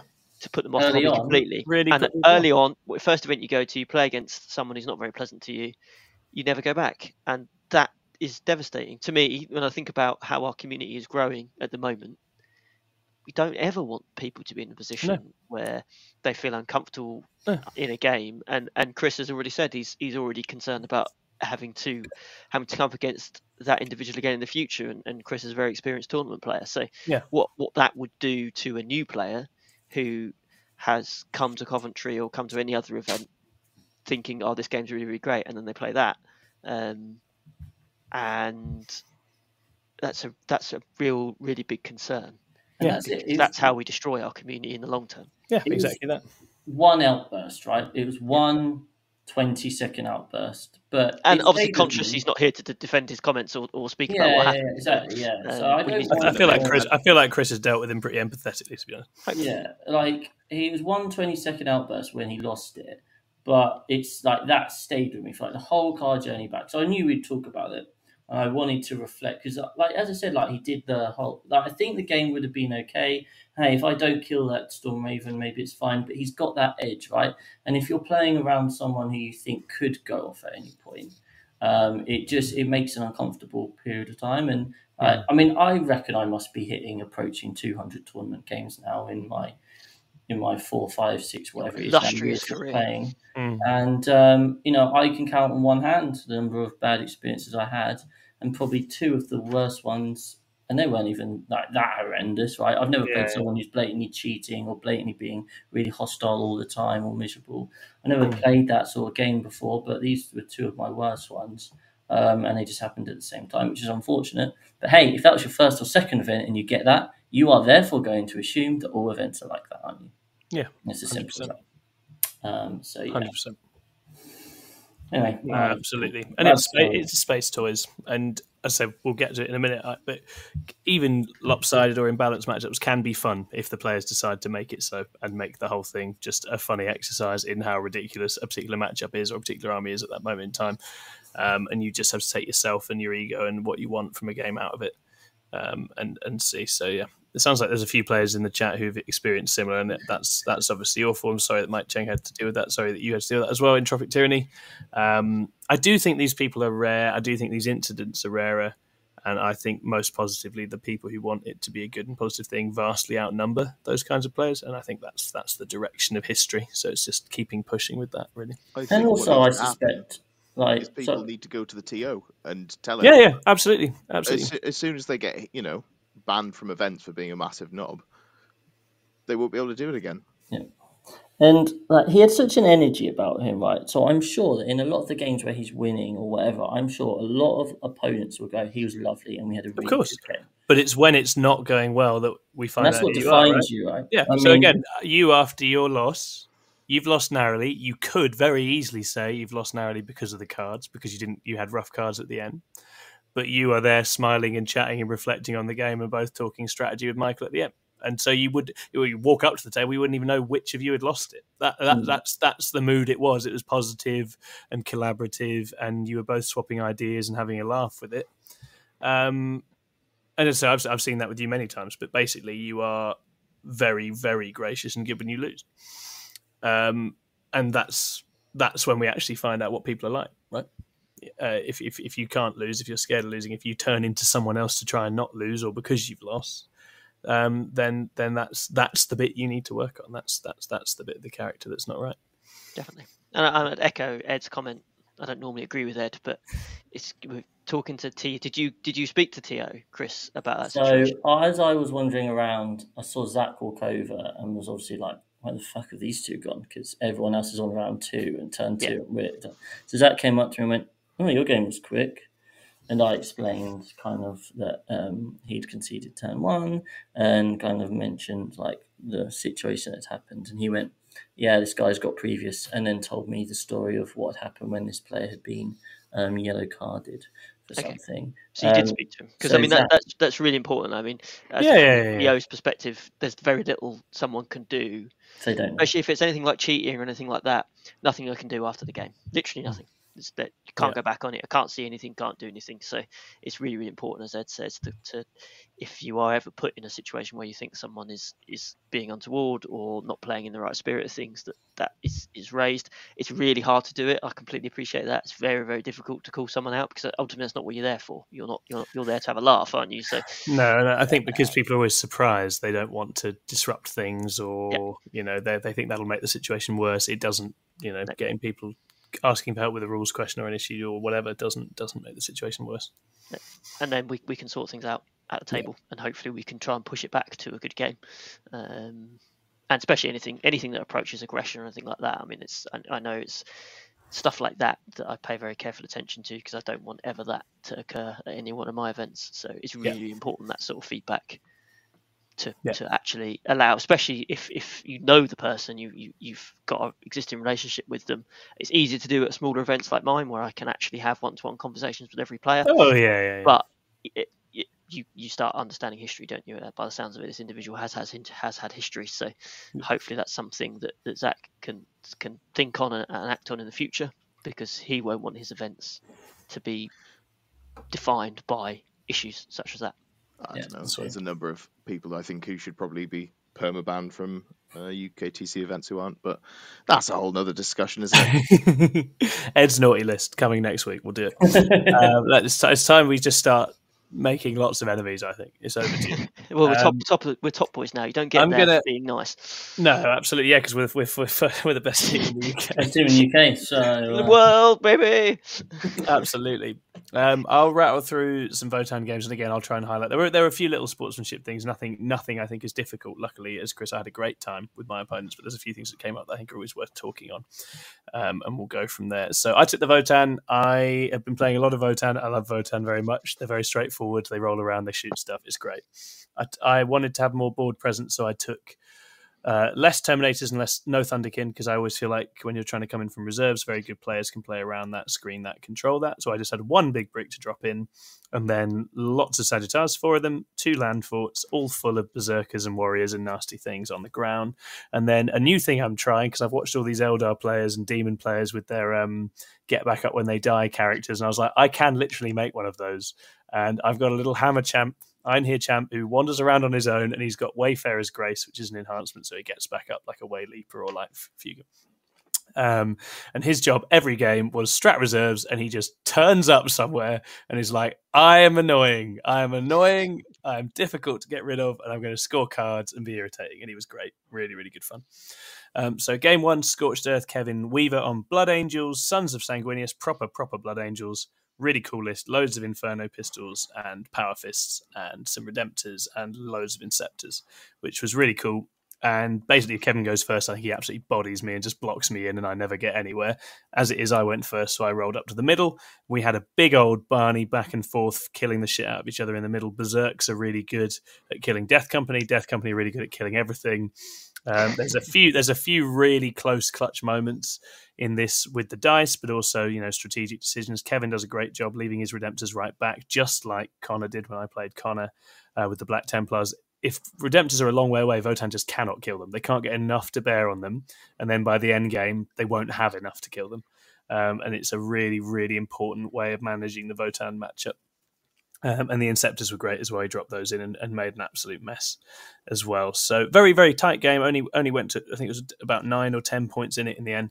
Um, but Kevin took it and fully deserved it. And we had a lovely game, lots of intent and really positive, collaborative play. Um, we had an issue with this a bit later where it emerged basically that several Blood Angels players at this event, and I say several because it's important to know that you know this was an innocent mistake that I think several players made, have been caught out by a change in the ruling at the moment because of the sort of fudge, fudge in between the different books, right, with the rules changes. Um, there's ca- plugging captains and uh, captains and chaplains onto Blood Angels units is currently not allowed or is being ruled in some places as not allowed. I don't agree with this ruling. I think it's silly and it's obviously going to be sorted out in the long run. Um, but it meant that both Kevin and Boxy were told they had to then run their characters on their own, not leading units, which is really brutal and really silly. And I mean, credit to to Zach and to Gareth and the rules team, right? They came and checked in and, and updated me on it. And they were like, oh, does it affect the game? Blah, blah, blah. And they kind of insinuating they can change it or overturn it or whatever else. And I'm kind of like, A, counterfactual. You can't like extrapolate those kinds of things. B, Kevin won it fair and square anyway, and C, I think it's a stupid ruling, and I wouldn't, I wouldn't, I wouldn't agree with it anyway. So like, there's, I've got abs- literally no issues with this whatsoever, and, and they they went on their way, and that was the end of it. It's kind of, and Boxy was a bit upset because he's actually, I think they've ruled it the same way at the Worlds event, and he wanted to take Blood Angels to that, and it's fucked over the list he's been practicing with that. So I think he's had to change to Black Templars. I don't understand why they've ruled it like that.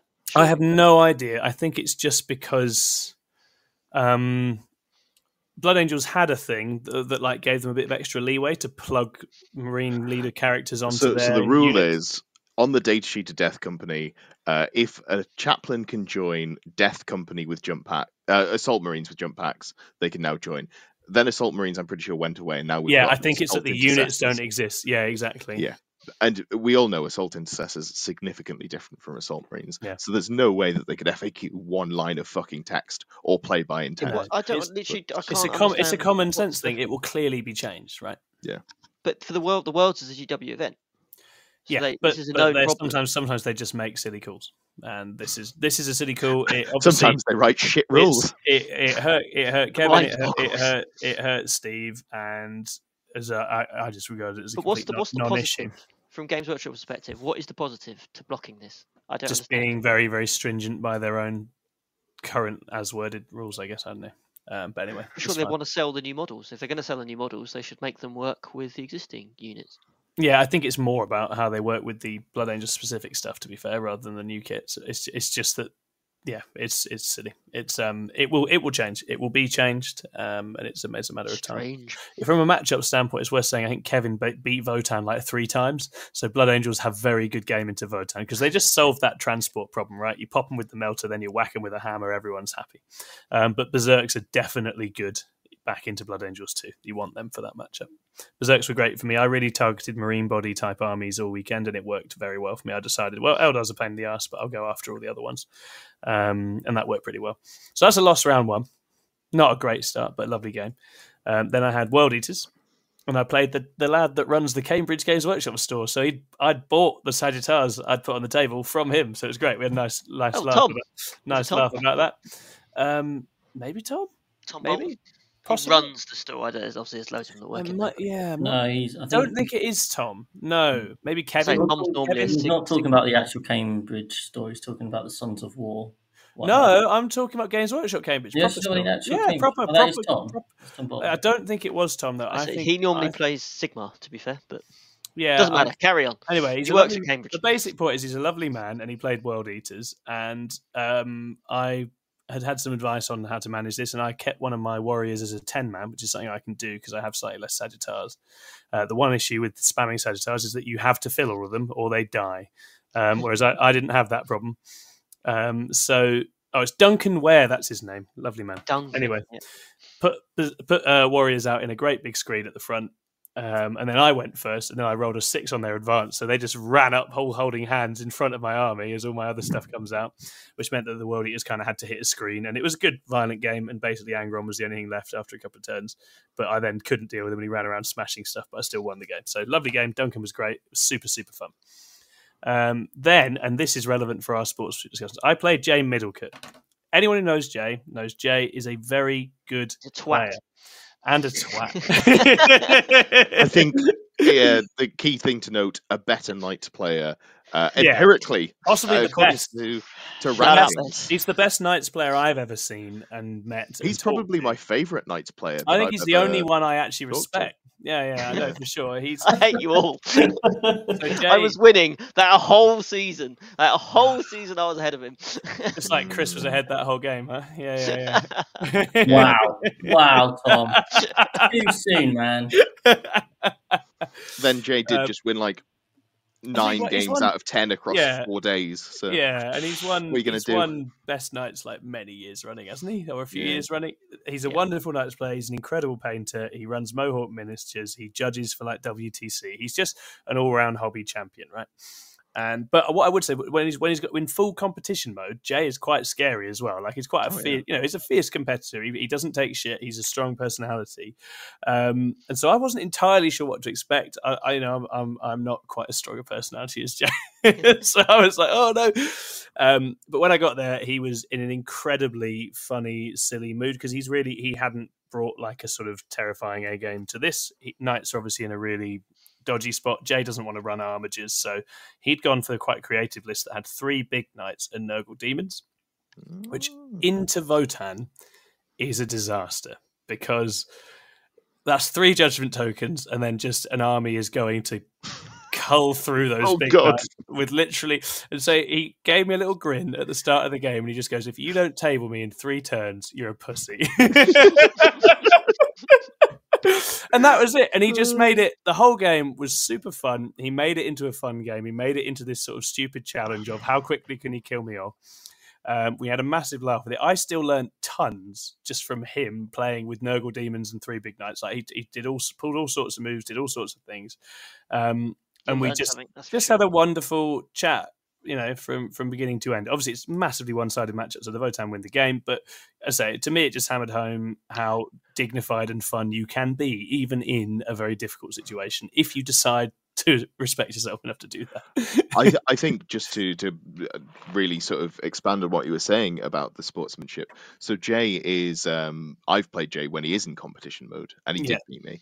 Um, and before the game, he was very clear. He was like, Yeah. "Look, I want to make sure that we're on the same page. Once you've moved a unit, you're where you are.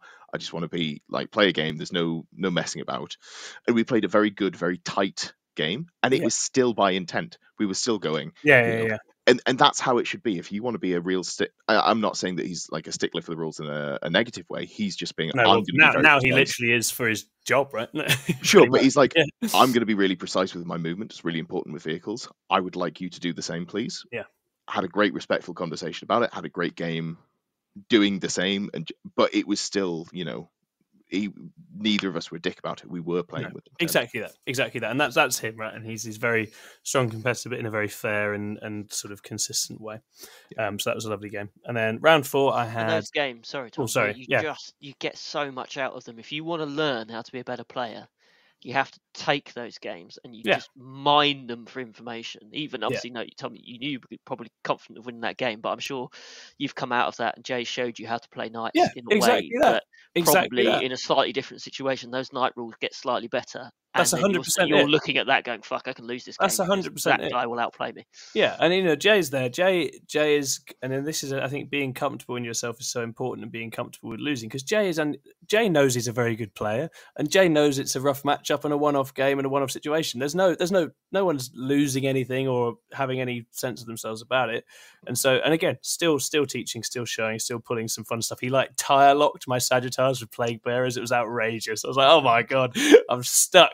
he got, he got, they got bases around the wheels so they're gonna they're gonna on a one or two they're gonna die if they try and move and it's just like oh you sneaky motherfucker That's beautiful. they're so good like so good there's some wonderful moves again beautiful army because he's just a sort of consummate hobbyist and he had these little pots of like goo that when he stickied objectives with the play bearers he had these painted little sort of goo pots that he'd put down on them and stuff it's just just wonderful um, so that was that was one of my favorite games I think I've actually had um, really it was lovely because you know he's someone I've talked to so many times over over the years and it was actually really cool to get to play him Good to see a proper knight player as well. Bring the yeah, knights, some of this armor exactly. Well, that's spam. It. He, that? he, it was it was double Megara and a knight despoiler, and he had like Hell and he had an enhancement on each one. It was beautiful. It was so good. Um, and then round four was Liam Caffrey. This was CSM, and basically um, Votann CSM. I think who goes first is massive. I think CSM is still favoured, but I think if Votann go first, they can make it difficult. And Liam slightly disrespected um, this and put all his good guns in reserves. And I demonstrated to him why you don't do that um, because he didn't bring them in anyway, except in his sort of back corner. And I just sort of pinned him in. And he also took fixed secondaries, which is great if you're going to go first and shove me in my corner. Um, not so good if I do that to you and just kill everything that wants to do secondaries. Um, but really good game. He was a really lovely man. Um, very, very, actually still close, even with that advantage. I think it was like 183, but managed to muddle through that one. So that was good. Then I played Sam Nash. Sam Nash, again, going back to the sportsmanship stuff. I've played Sam Nash twice before. In both those games, I've had something you could definitely argue is statistically overpowered or broken at the moment in time I was playing it Drukhari um, and Genestealer Cults. And in both those games, Sam had an army that struggled into it, Space Wolves, I think, specifically. And he took all of those defeats, took both those defeats like an absolute champ, made them really close, played them really tough. This time around, I've got the Votann, he's got the Eldar, so he's got a slight edge in that one. And same thing, tough game, very close, two very good opponents, very collaborative, and Sam narrowly wins. And so that's those are the games that we have. Sometimes someone's going to have to be up on the win. Sometimes an army's up. Sometimes an army's down. Um, and it's just it's just about you know. And Sam was exactly the same, just as lovely winning as he was losing. And and, and I'd like to think I was hopefully the same. Um, Fuegan did save 11 five up feel no pains after getting shot in the face by a land fort turn one, and I was cross I with him. him. I was cross with him. He is such a little shitbag. I hate him. So. Absolutely hate him. So. Um, yeah, ridiculous. But yeah, great game. Really, really fun. Um, and then round six, Oh, this was so funny. GSC, Jamie Ashdown Parks, GSC. Uh, Mm. Vic, Vic says, "Oh, Eldar, hello, Vic. Nice to have you here." Yeah, Yeah, I know. Eldar. Dice outcome control and indirect. It's outrageous, isn't it? Vic? And those toughness three bodies. It's awful. Just horrific. Who would have it? Um, anyway, Jamie's on GSC. He's got just all acolytes and neophytes. I think if you're going to play GSC right now, you want one or two trucks, so you have some stuff on the board to have some presence that can push out from objectives without dropping. If you're dependent on dropping, people can play around you. That said, we're on Hammer and Anvil. He's got a forward deploying 20 man of neophytes. He strings it in a huge long line all the way down the middle of the board, nine away from my line. I've got all my vehicles. If Jamie goes first, I never get out. I'm, I, I spend the entire game uh, just pinned.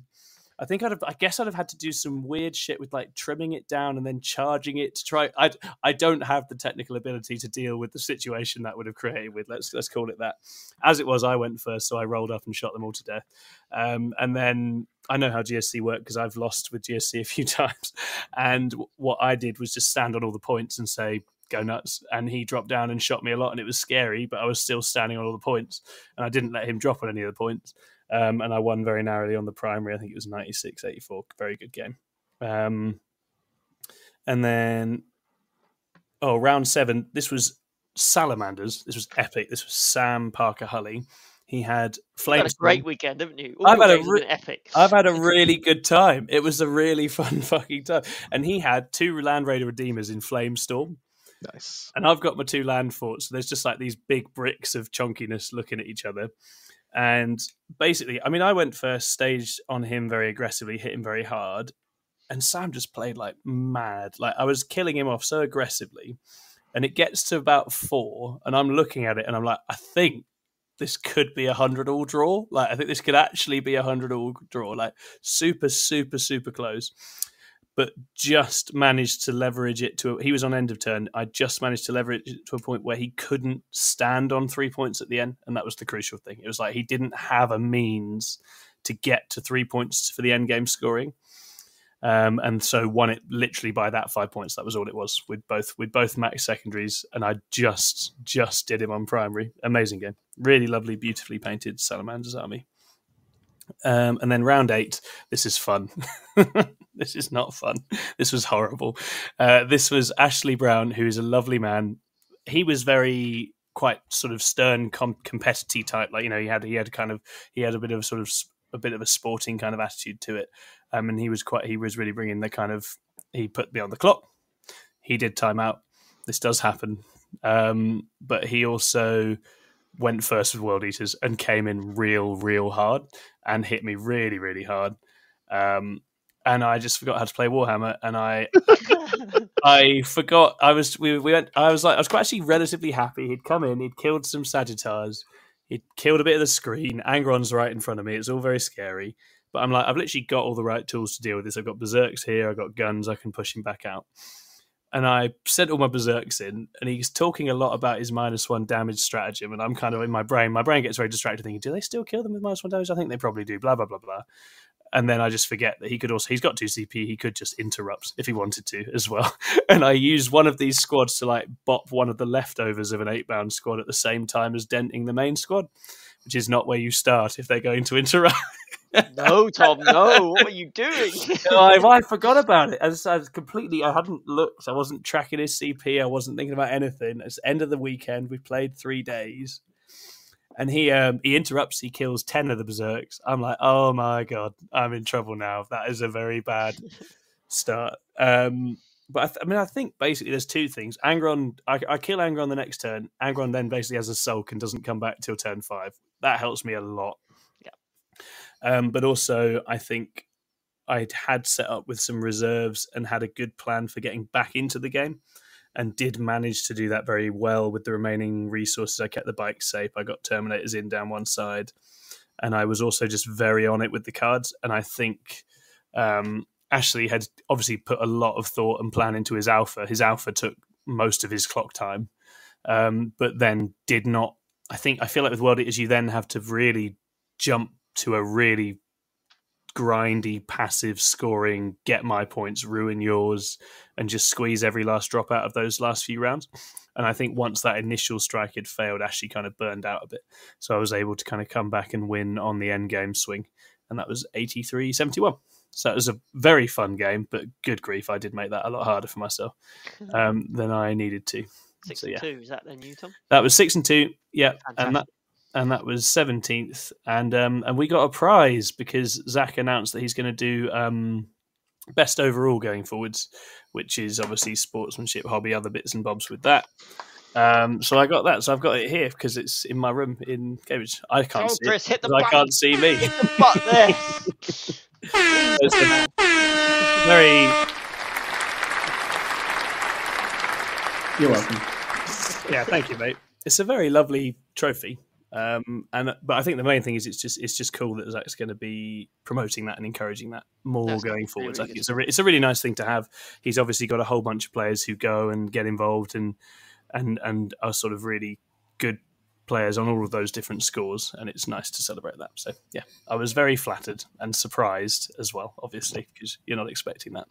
Um, so that was really nice. But yeah, It's not I- I- long time you spent painting that army. yeah, yeah. amazing. So the paint, uh, yeah, painting can't have been heavily weighted, is what we is how we're going to put it. 'Cause my, It's a nailed your sportsmanship score. yeah, I think it. my my vote. Some of my Votann bits look great. Some of them look horrific.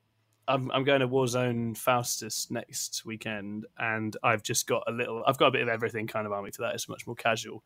But I've just got them there. It's like I'm now shame painting Votann until Christmas now, just trying to get them all actually looking nice enough to be worthy of that trophy.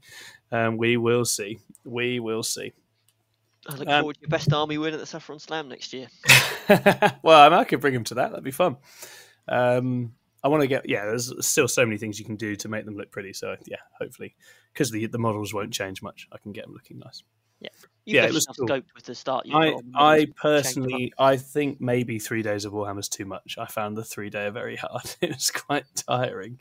Um, but actually, I sort of crashed on the second day. Chris can attest to this. I crashed on Saturday, Yeah. and I'd sort of come through it and recovered by Sunday, um, so that was all right. Yeah, great. Okay, well, to playing it. So uh, Oh, sorry, Ed. Are we holding you up?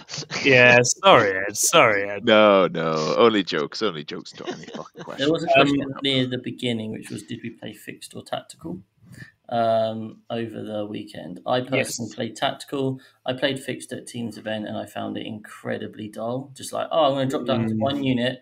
I'm going to fire and fade it into your deployment zone. I'm going to get behind enemy lines, and I'm going to get deploy. And actually, I sometimes don't want to be doing that. I quite like using my chaff units for other stuff, um, Yeah. especially in like the CSM matchup where you're trying to wrap and like block off rhinos and that sort of thing. So I actually just for fun, just or just because I prefer playing it, chose tactical. Um, and hey, maybe it did lose me in a CSM game. Who knows? You never know, right? um, but no, I definitely enjoyed playing tactical, so I took tactical every game. Yeah, I took it every game bar one. I think things like World Eaters or GSC, they're going to present certain kinds of problems that mean you can't be like, I know I will get to the middle for five turns. You don't know that's going to happen because you're going to spend a whole game desperately fighting to survive or trying to push through a screen of little idiots, whatever it is. Um, there's games where you just can't bank on getting to the places that the, the fixed secondaries often often demand. Um, and then I think, yeah, with Eldar, sometimes fixed is good. I took cleanse and homers. I think cleanse was a mistake. I should have taken homers and assassinate. Um, I wasn't unhappy with that choice into Eldar because again, they present you with such a specific problem, but they do give you a lot of space to get into and be on the objectives and all that stuff. So, um, yeah, it's interesting. I still just tactical's more fun. I like it. I feel like I, you know, I get my hundreds on tactical. I wouldn't get that on fixed. Yeah, I like, the same. I like to score at 100. It's nice. Feels good. Um, Well, thematically, Who keeps I like baiting the Death Ed? I I I like Death Guard as an army. I love tanky armies. I love being presenting my opponent with a threat that they can't deal with. I think with rapid ingress they could be really fun. They're just not tanky. They're not where I want them to be as a playstyle. Yeah. Here's the thing. I get that people are asking me it because they think it's funny. I think it's funny. It's great. Great fucking content. 10 out of 10. The problem is the next level of viewers don't get now that it's a meme. And they think what's going to happen is this is going to continue on for the next sort of two months. and we are starting to see a shift in the meta, and we're seeing more and more melee-driven armies, and Death Guard are quite good into, for example, placing them purely based on you know what we were seeing people play into. I hadn't really thought about how they face into melee armies because that wasn't really relevant. So I think we're going to start seeing them do better now, and people. It seems like it, right? Oh look, Yeah. they've done. You know, someone went five and zero with Death Guard at Coventry, which I think is probably just strength of player. I don't think they're. Yeah, Chris Chris. Kinnear took them, um, and obviously Liam VSL's looking at them for Worlds. So I think that, as you say, it's about the overall picture of other matchups around them, isn't it? Yeah. And that's that's where the, sh- the shift is. Yeah, Um, I, I I still don't like them thematically as they are. Um, I, Hmm, I think they're pretty boring, uh, and I still think that any army that's as slow as they are, it's just like the burden of play is so much higher. And I do still think they're a bit crap. Um, I don't think they're unplayable, but I think they might be a meta answer that some armies, you know, Oh, yeah, yeah. asking a question. So, uh, Sure. uh, actual answer: I have to give them all guns. Yay! Nice, uh, nice. Good. Um, Will Lovell asks, "How many of you are part of the Art of War War Room? What are your thoughts on it?" He does clarify. Sorry, I should clarify. I'm not asking from the view that I want to do it, more from the point of view of doing coaching to improve as a player and going into a wider question of how you think playing in a team has improved you each as players. I think from a, it would be remiss of us not to mention the six plus plus coaching service. If you want to be bang average. more mentoring than coaching, but yeah, You want to wind people up, and so they concede on turn one. Join six plus plus on Patreon. yeah, Yeah, I think we bill ourselves more. It's a more of a mentoring. Like, no, we're not Yeah, here to yeah, say yeah. that we're uh, we're one of the top players around who will be able to teach you the secrets of how to win Super Abso- Races. That's absolutely not, because we that's don't not do really that. us. We're more the fact that we're a bunch of people whose professions is teachers, so we're quite good at breaking down information into digestible chunks. We think, and kind of giving you structure, and you know, like Tom does it with grown ups. I do it with children. We we work with those children, all those people, and we go mm-hmm. right. This is your strengths. These are your weaknesses. How can we Exactly. improve that. you as a person? And we have enough knowledge to be able to come to those things and just a- ask you the right questions to reflect on yourself and work out how to get better. I think that's more why we bid it as a mentoring um, session than a, or sections than kind of like coaching per se. Um, but I am actually a member of the Art of War, kind of like War Room. Um, I'm part of the Discord and stuff. Um, Yeah. And you know what? It's pretty good. The Discord has some good channels and some not so helpful channels. Hmm. Um, the Just, actual just like us. just like us, really. like all Discords, I think. To be fair, Yeah, Um, almost like that's not a recipe for an ordered and logical way of anything happening, right? It's great fun Um, though. Anarchy, anarchy, they are. the videos themselves from the War Room are pretty good. There's lots of stuff out there. Um, they do lots of different variety of things. So yeah, I think there um, there's some good value Yeah. there. I'm I'm quite bad. I don't really I don't watch much of, of of teaching you how to play things. I'll read the odd bit on Goonhammer. I'm quite stubborn. I like to learn how to play things myself, and then I, I will pick things up from the odd from players in the odd conversation. I'd, and I you know you know you'll have a, a chat once in a while, but I I'm sort of I'm picky because I want to.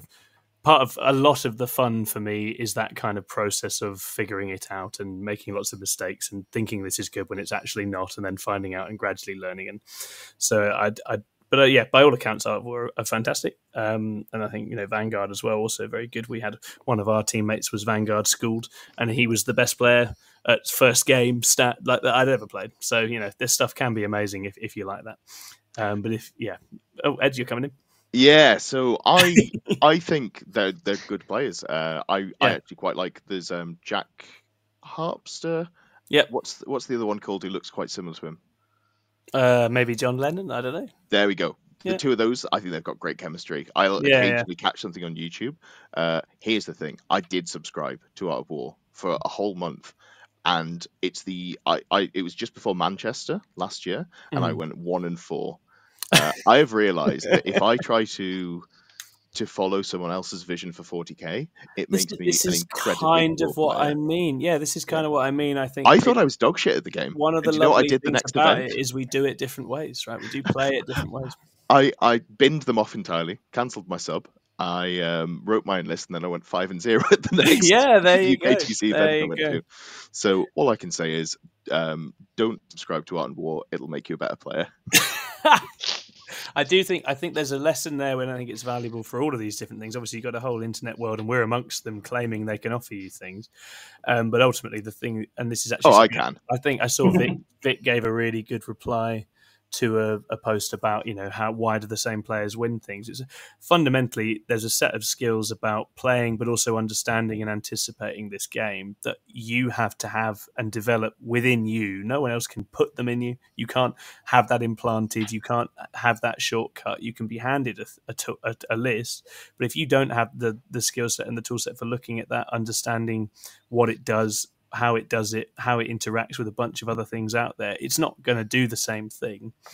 Um, and certainly, yeah, that's what we all within our team are working on improving amongst ourselves. That's what we like to work on improving as well within within mentoring and stuff as well. And I think that's always that difference in teaching between teaching someone to understand these things themselves or just giving them the answer. And we we lean on the process side, and that's definitely it. So Vic has commented, and he's being he's he's misleading here. He says looking famously forward, terrible player. Looking, Vic, yeah, famously terrible player Vic VJ, who who is probably you know if you want to see core skills the man designs and plays all these things beautifully.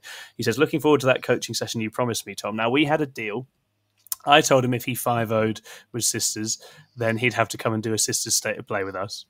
He told me, What if I go 05? I said, Well, if you go 05, I will coach you.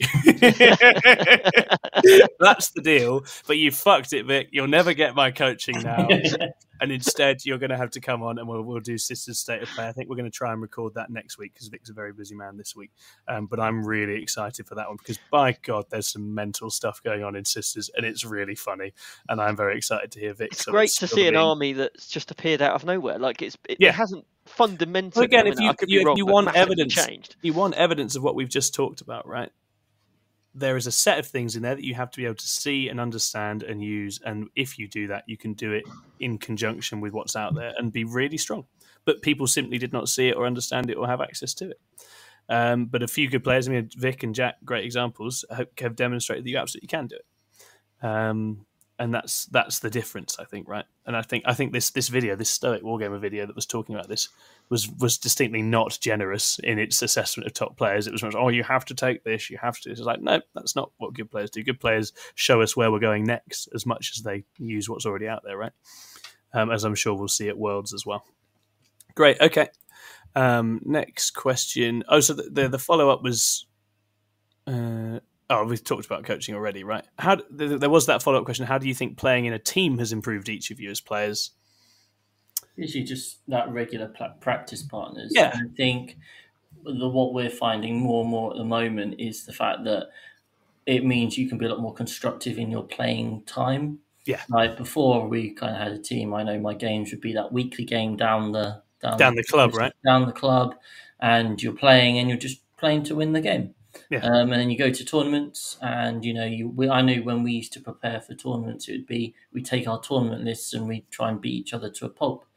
Um, whereas actually now we're more we take our tournament um, lists and play into each other and play collaboratively. Yeah, try and work out the best optimal ways to play our lists. Yeah, um, to work out the matchups. Is this a good matchup? Is this a bad matchup? What we can do? These really go at the door. Who cares if you win or lose? It's not about that. It's about understanding the the aspects of the matchup and what you need to do to try and win for when it actually matters. Exactly. Um, and, you know, being supportive with your teammates, bouncing ideas off each other and that sort of thing. So being in a team is a huge aid. And um, yeah, I think the only way really you can get better than that is if you are able to play with consistently players who are a lot better than you and understand the game in a different yeah. way.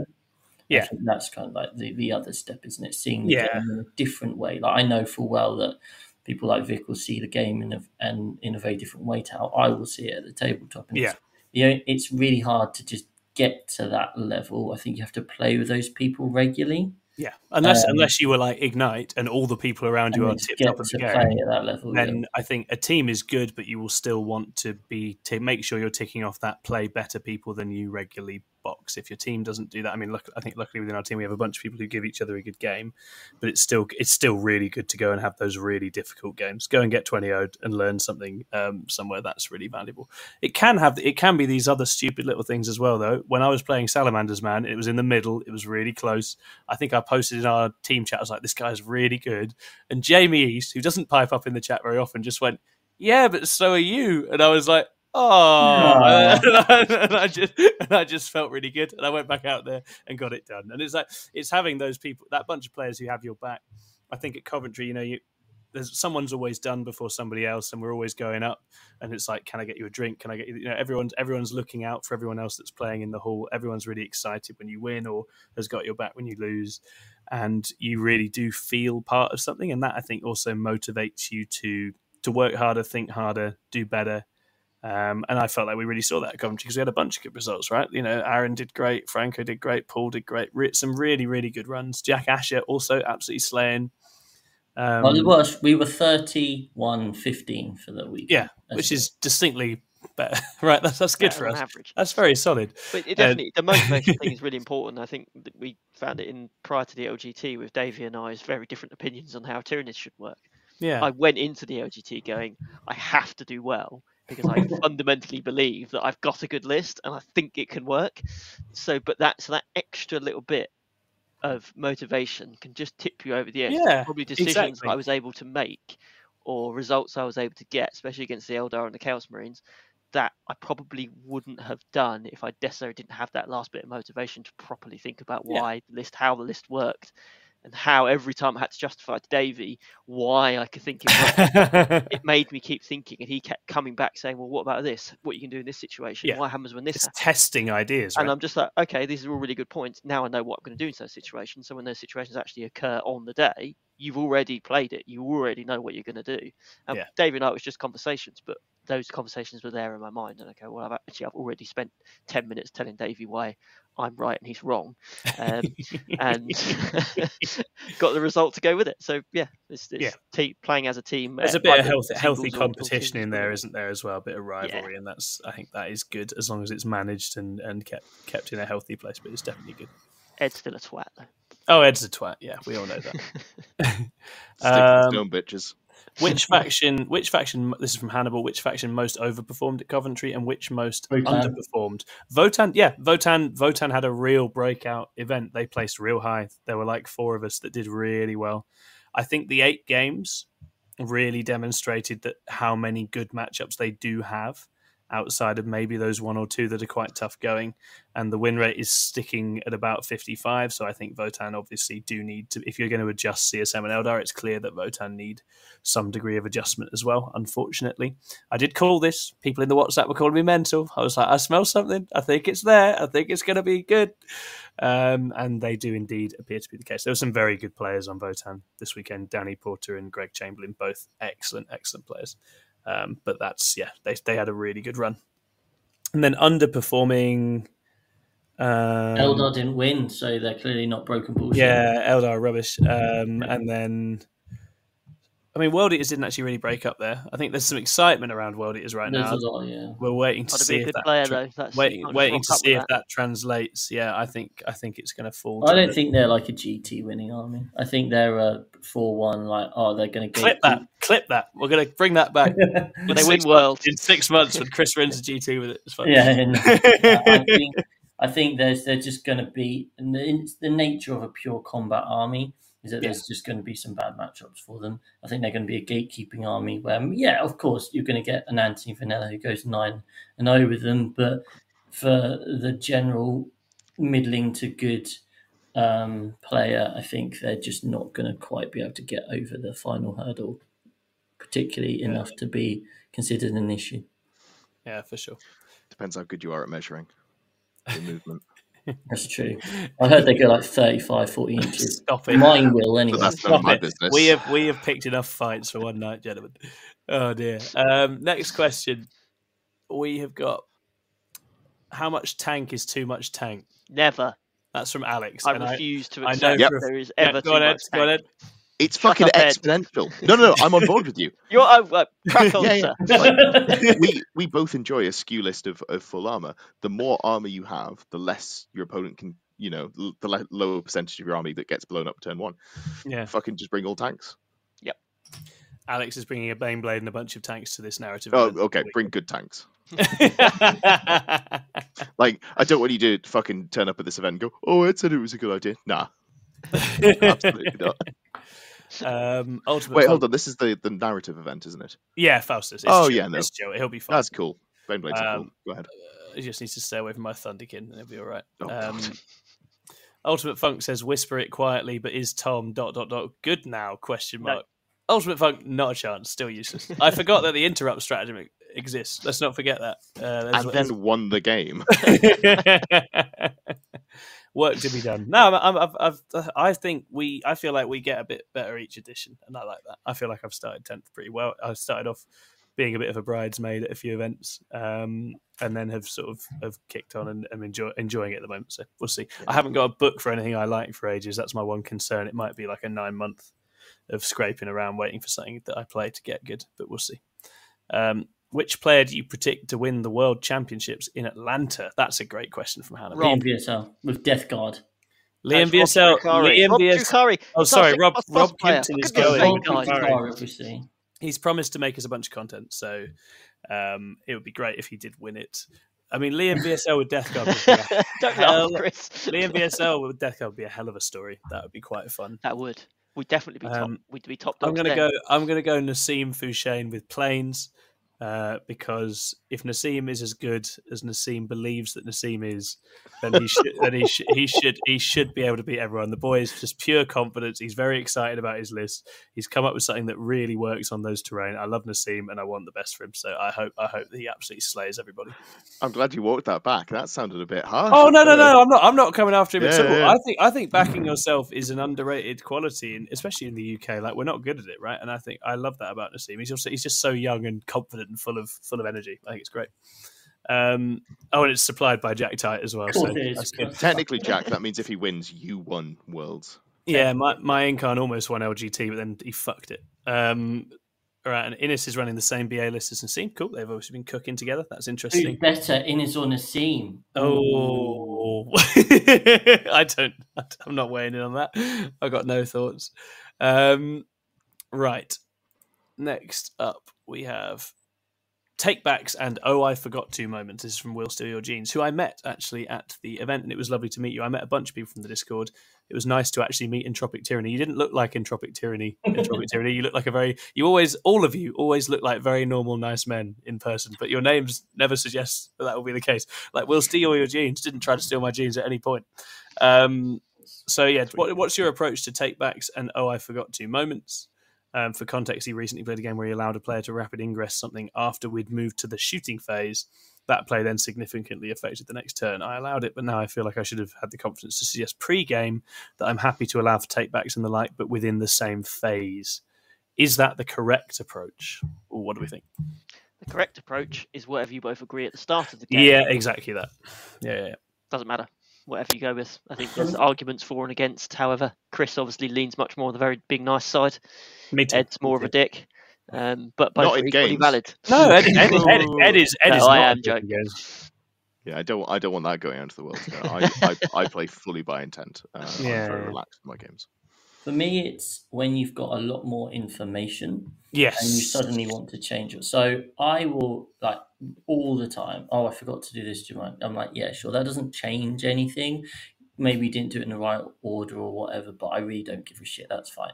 For me, the only time I've ever said no was um, at a Teams event. I was playing. Um, I was playing into the. Um, I was playing into Ynnari. I think I was playing. Yes, I was playing my Harlequins into Ynnari and he I shot some stuff, killed something, and you could see him thinking about whether he wanted to teleport the Yncarne, and he decided not to. And then I shot about another four units, killed some other things, and then he went, "Oh, actually, do you mind if I teleport the Yncarne Yeah. back yeah, yeah, when you killed that thing?" Mhm. And I was like. No, sorry, you've got far too much information now. Like, Yeah, yeah, yeah. like that. That's not okay. Completely. Um, and so in that situation, I would say no. But in majority of situations, if it doesn't actually change anything, my opinion is that the game's just so complicated and so much stuff going on that actually let's just work together to make sure we Trying to remember it all is a nightmare. kind isn't of it? And on your on your suggestion of the phases thing, fixing it will steal your Jeans. One of the problems I often have, and actually I think players have, is that actually it's the move from one phase to another in which something important can get missed or lost. So I don't know that that kind of breaking it up by phase thing works. Um, I think if you're going to pause it, you know, something like rapid ingress, you need to. If you, I think the best way to help your opponent is always to ask, and this is where it gets a bit peaky: Do you want a rapid ingress and then move on? Because the problem with that is that it might make them think of a rapid ingress play they weren't Yeah, going to do. yeah, yeah. Um, but otherwise, you are going to risk them forgetting it because there's often that rush to move to my shooting, everything else, and, and it can sometimes with the tempo of a game that you know moments to do things get lost. And actually, 40k players are quite polite and shy, and they don't, they forget to stick up for themselves, and then they get the moments gone. Um, so yeah, it's an interesting one. As for what the right way to do it, there, there obviously is not a right way to do it. We're all just trying to figure stuff out, much like life. That's the way it is, you know. It's it, well, but we do what we can. Um, then we got nearly there. Uh, oh, Sios. We always get someone always wants to go into total victory points versus central schedule midway through a podcast. You're like, that's that's nuts, Si. You're crazy. I'm going to say the same thing I say every time, which is my issue with strength of schedule is it takes your final placing in win bracket out of your hands Completely out of your hands. I And LGT, my first opponent, dropped after three turn after three rounds, and that that you know that's certainly Yeah. something that probably would have affected it.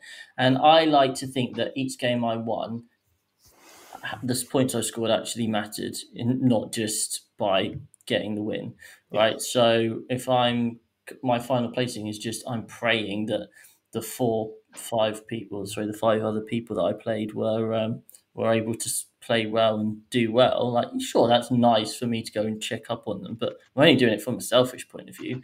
And Yeah. actually, there is zero, barring getting the win, like there is zero extra incentive to me um, doing well in those games in terms of scoring high or creating a differential because it really doesn't matter. So what's the point? And I don't like that aspect of it. So that's why I prefer battle points. Yeah, I agree. And I, th- I think allergy to battle points is very much tied up with a moment in ninth where certain armies could consistently hundred, certain armies were stuck at that kind of 85 mark, and that created a bit of a haves and have nots. I don't feel like 10th edition as a game has that in anything like the same way to anything like the same extent. If a stunty army like Votann can be throwing hundreds down all weekend as they were, um, then it's it's obviously not the same situation. Mhm. Um, so I think I think yeah, I, I just I think battle points would work fine right now. I'd be interested to know what other top players think about it. I haven't really spoken to many of them about it, um, but it's yeah, it's an interesting one. I haven't had it cause me issues in Warhammer, but twice now in Friday Night Magic, someone I've beaten has dropped, and then I just get fucking wrecked on my placing. I'm like, sound mate, thanks. You cost me like three packs. Glad you fucked off home. Yeah, Really pleased about that. yeah I agree. Yeah, it's, Yeah. it's you have to because it's it's it's in the big events where the random pairings. You could, in theory, envisage a situation where Chris has four quite easy games because there's so many players at those big events that you just get lucky, and there could be people that have played games against significantly better people that finish below you, Chris, because you got favourable pairings in the random pairing. Wow. Yeah, but that's So- that's, that's that's that's just one of the possibilities of Yeah. But that's an that's the flip side to it, isn't there? Yeah, I know that's the counter argument. I just don't like it have been. it is it completely is out. the flip side to it. But I think in in both cases, there's some stuff that's out of your hands, and I actually think with strength of schedule, way more stuff is out of your hands, and more variables are out of your hands. Jack in chat says um, someone dropped. Fucking hell, I didn't even think about that. You shouldn't be having Yeah. strength of schedule at No, Coventry. exactly, exactly he that. promotes that you can drop to the, Yeah, the yeah, day, yeah, two. Uh, yeah. So like exactly. Stephen, me, Stephen. Box, because of the issue with the Blood Angels, drop.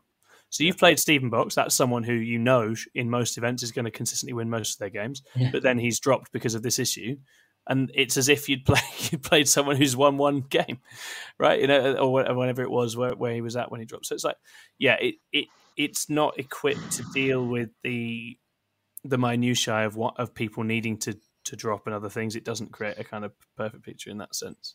So it's it's a very imperfect solution. We, we've we've talked in the chat before about 50-50ing it, whether there's a way of doing that, whether there's a kind of whether you could have your your battle points ratioed with your strength schedule. I don't know, but um, I don't really mind very much. I'm still going to turn up and play games because it's fun, so it's all right.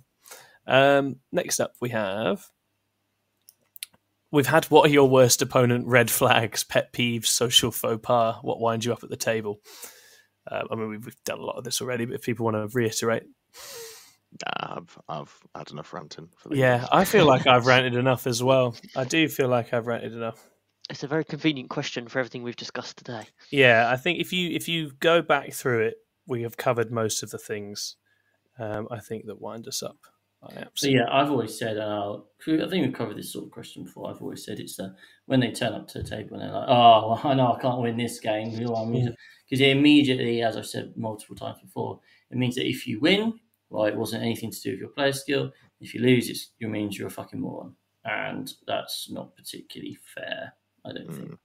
Yeah, Oh, for sure. there there is one thing actually that I haven't touched on. Fucking Death Guard players. Great.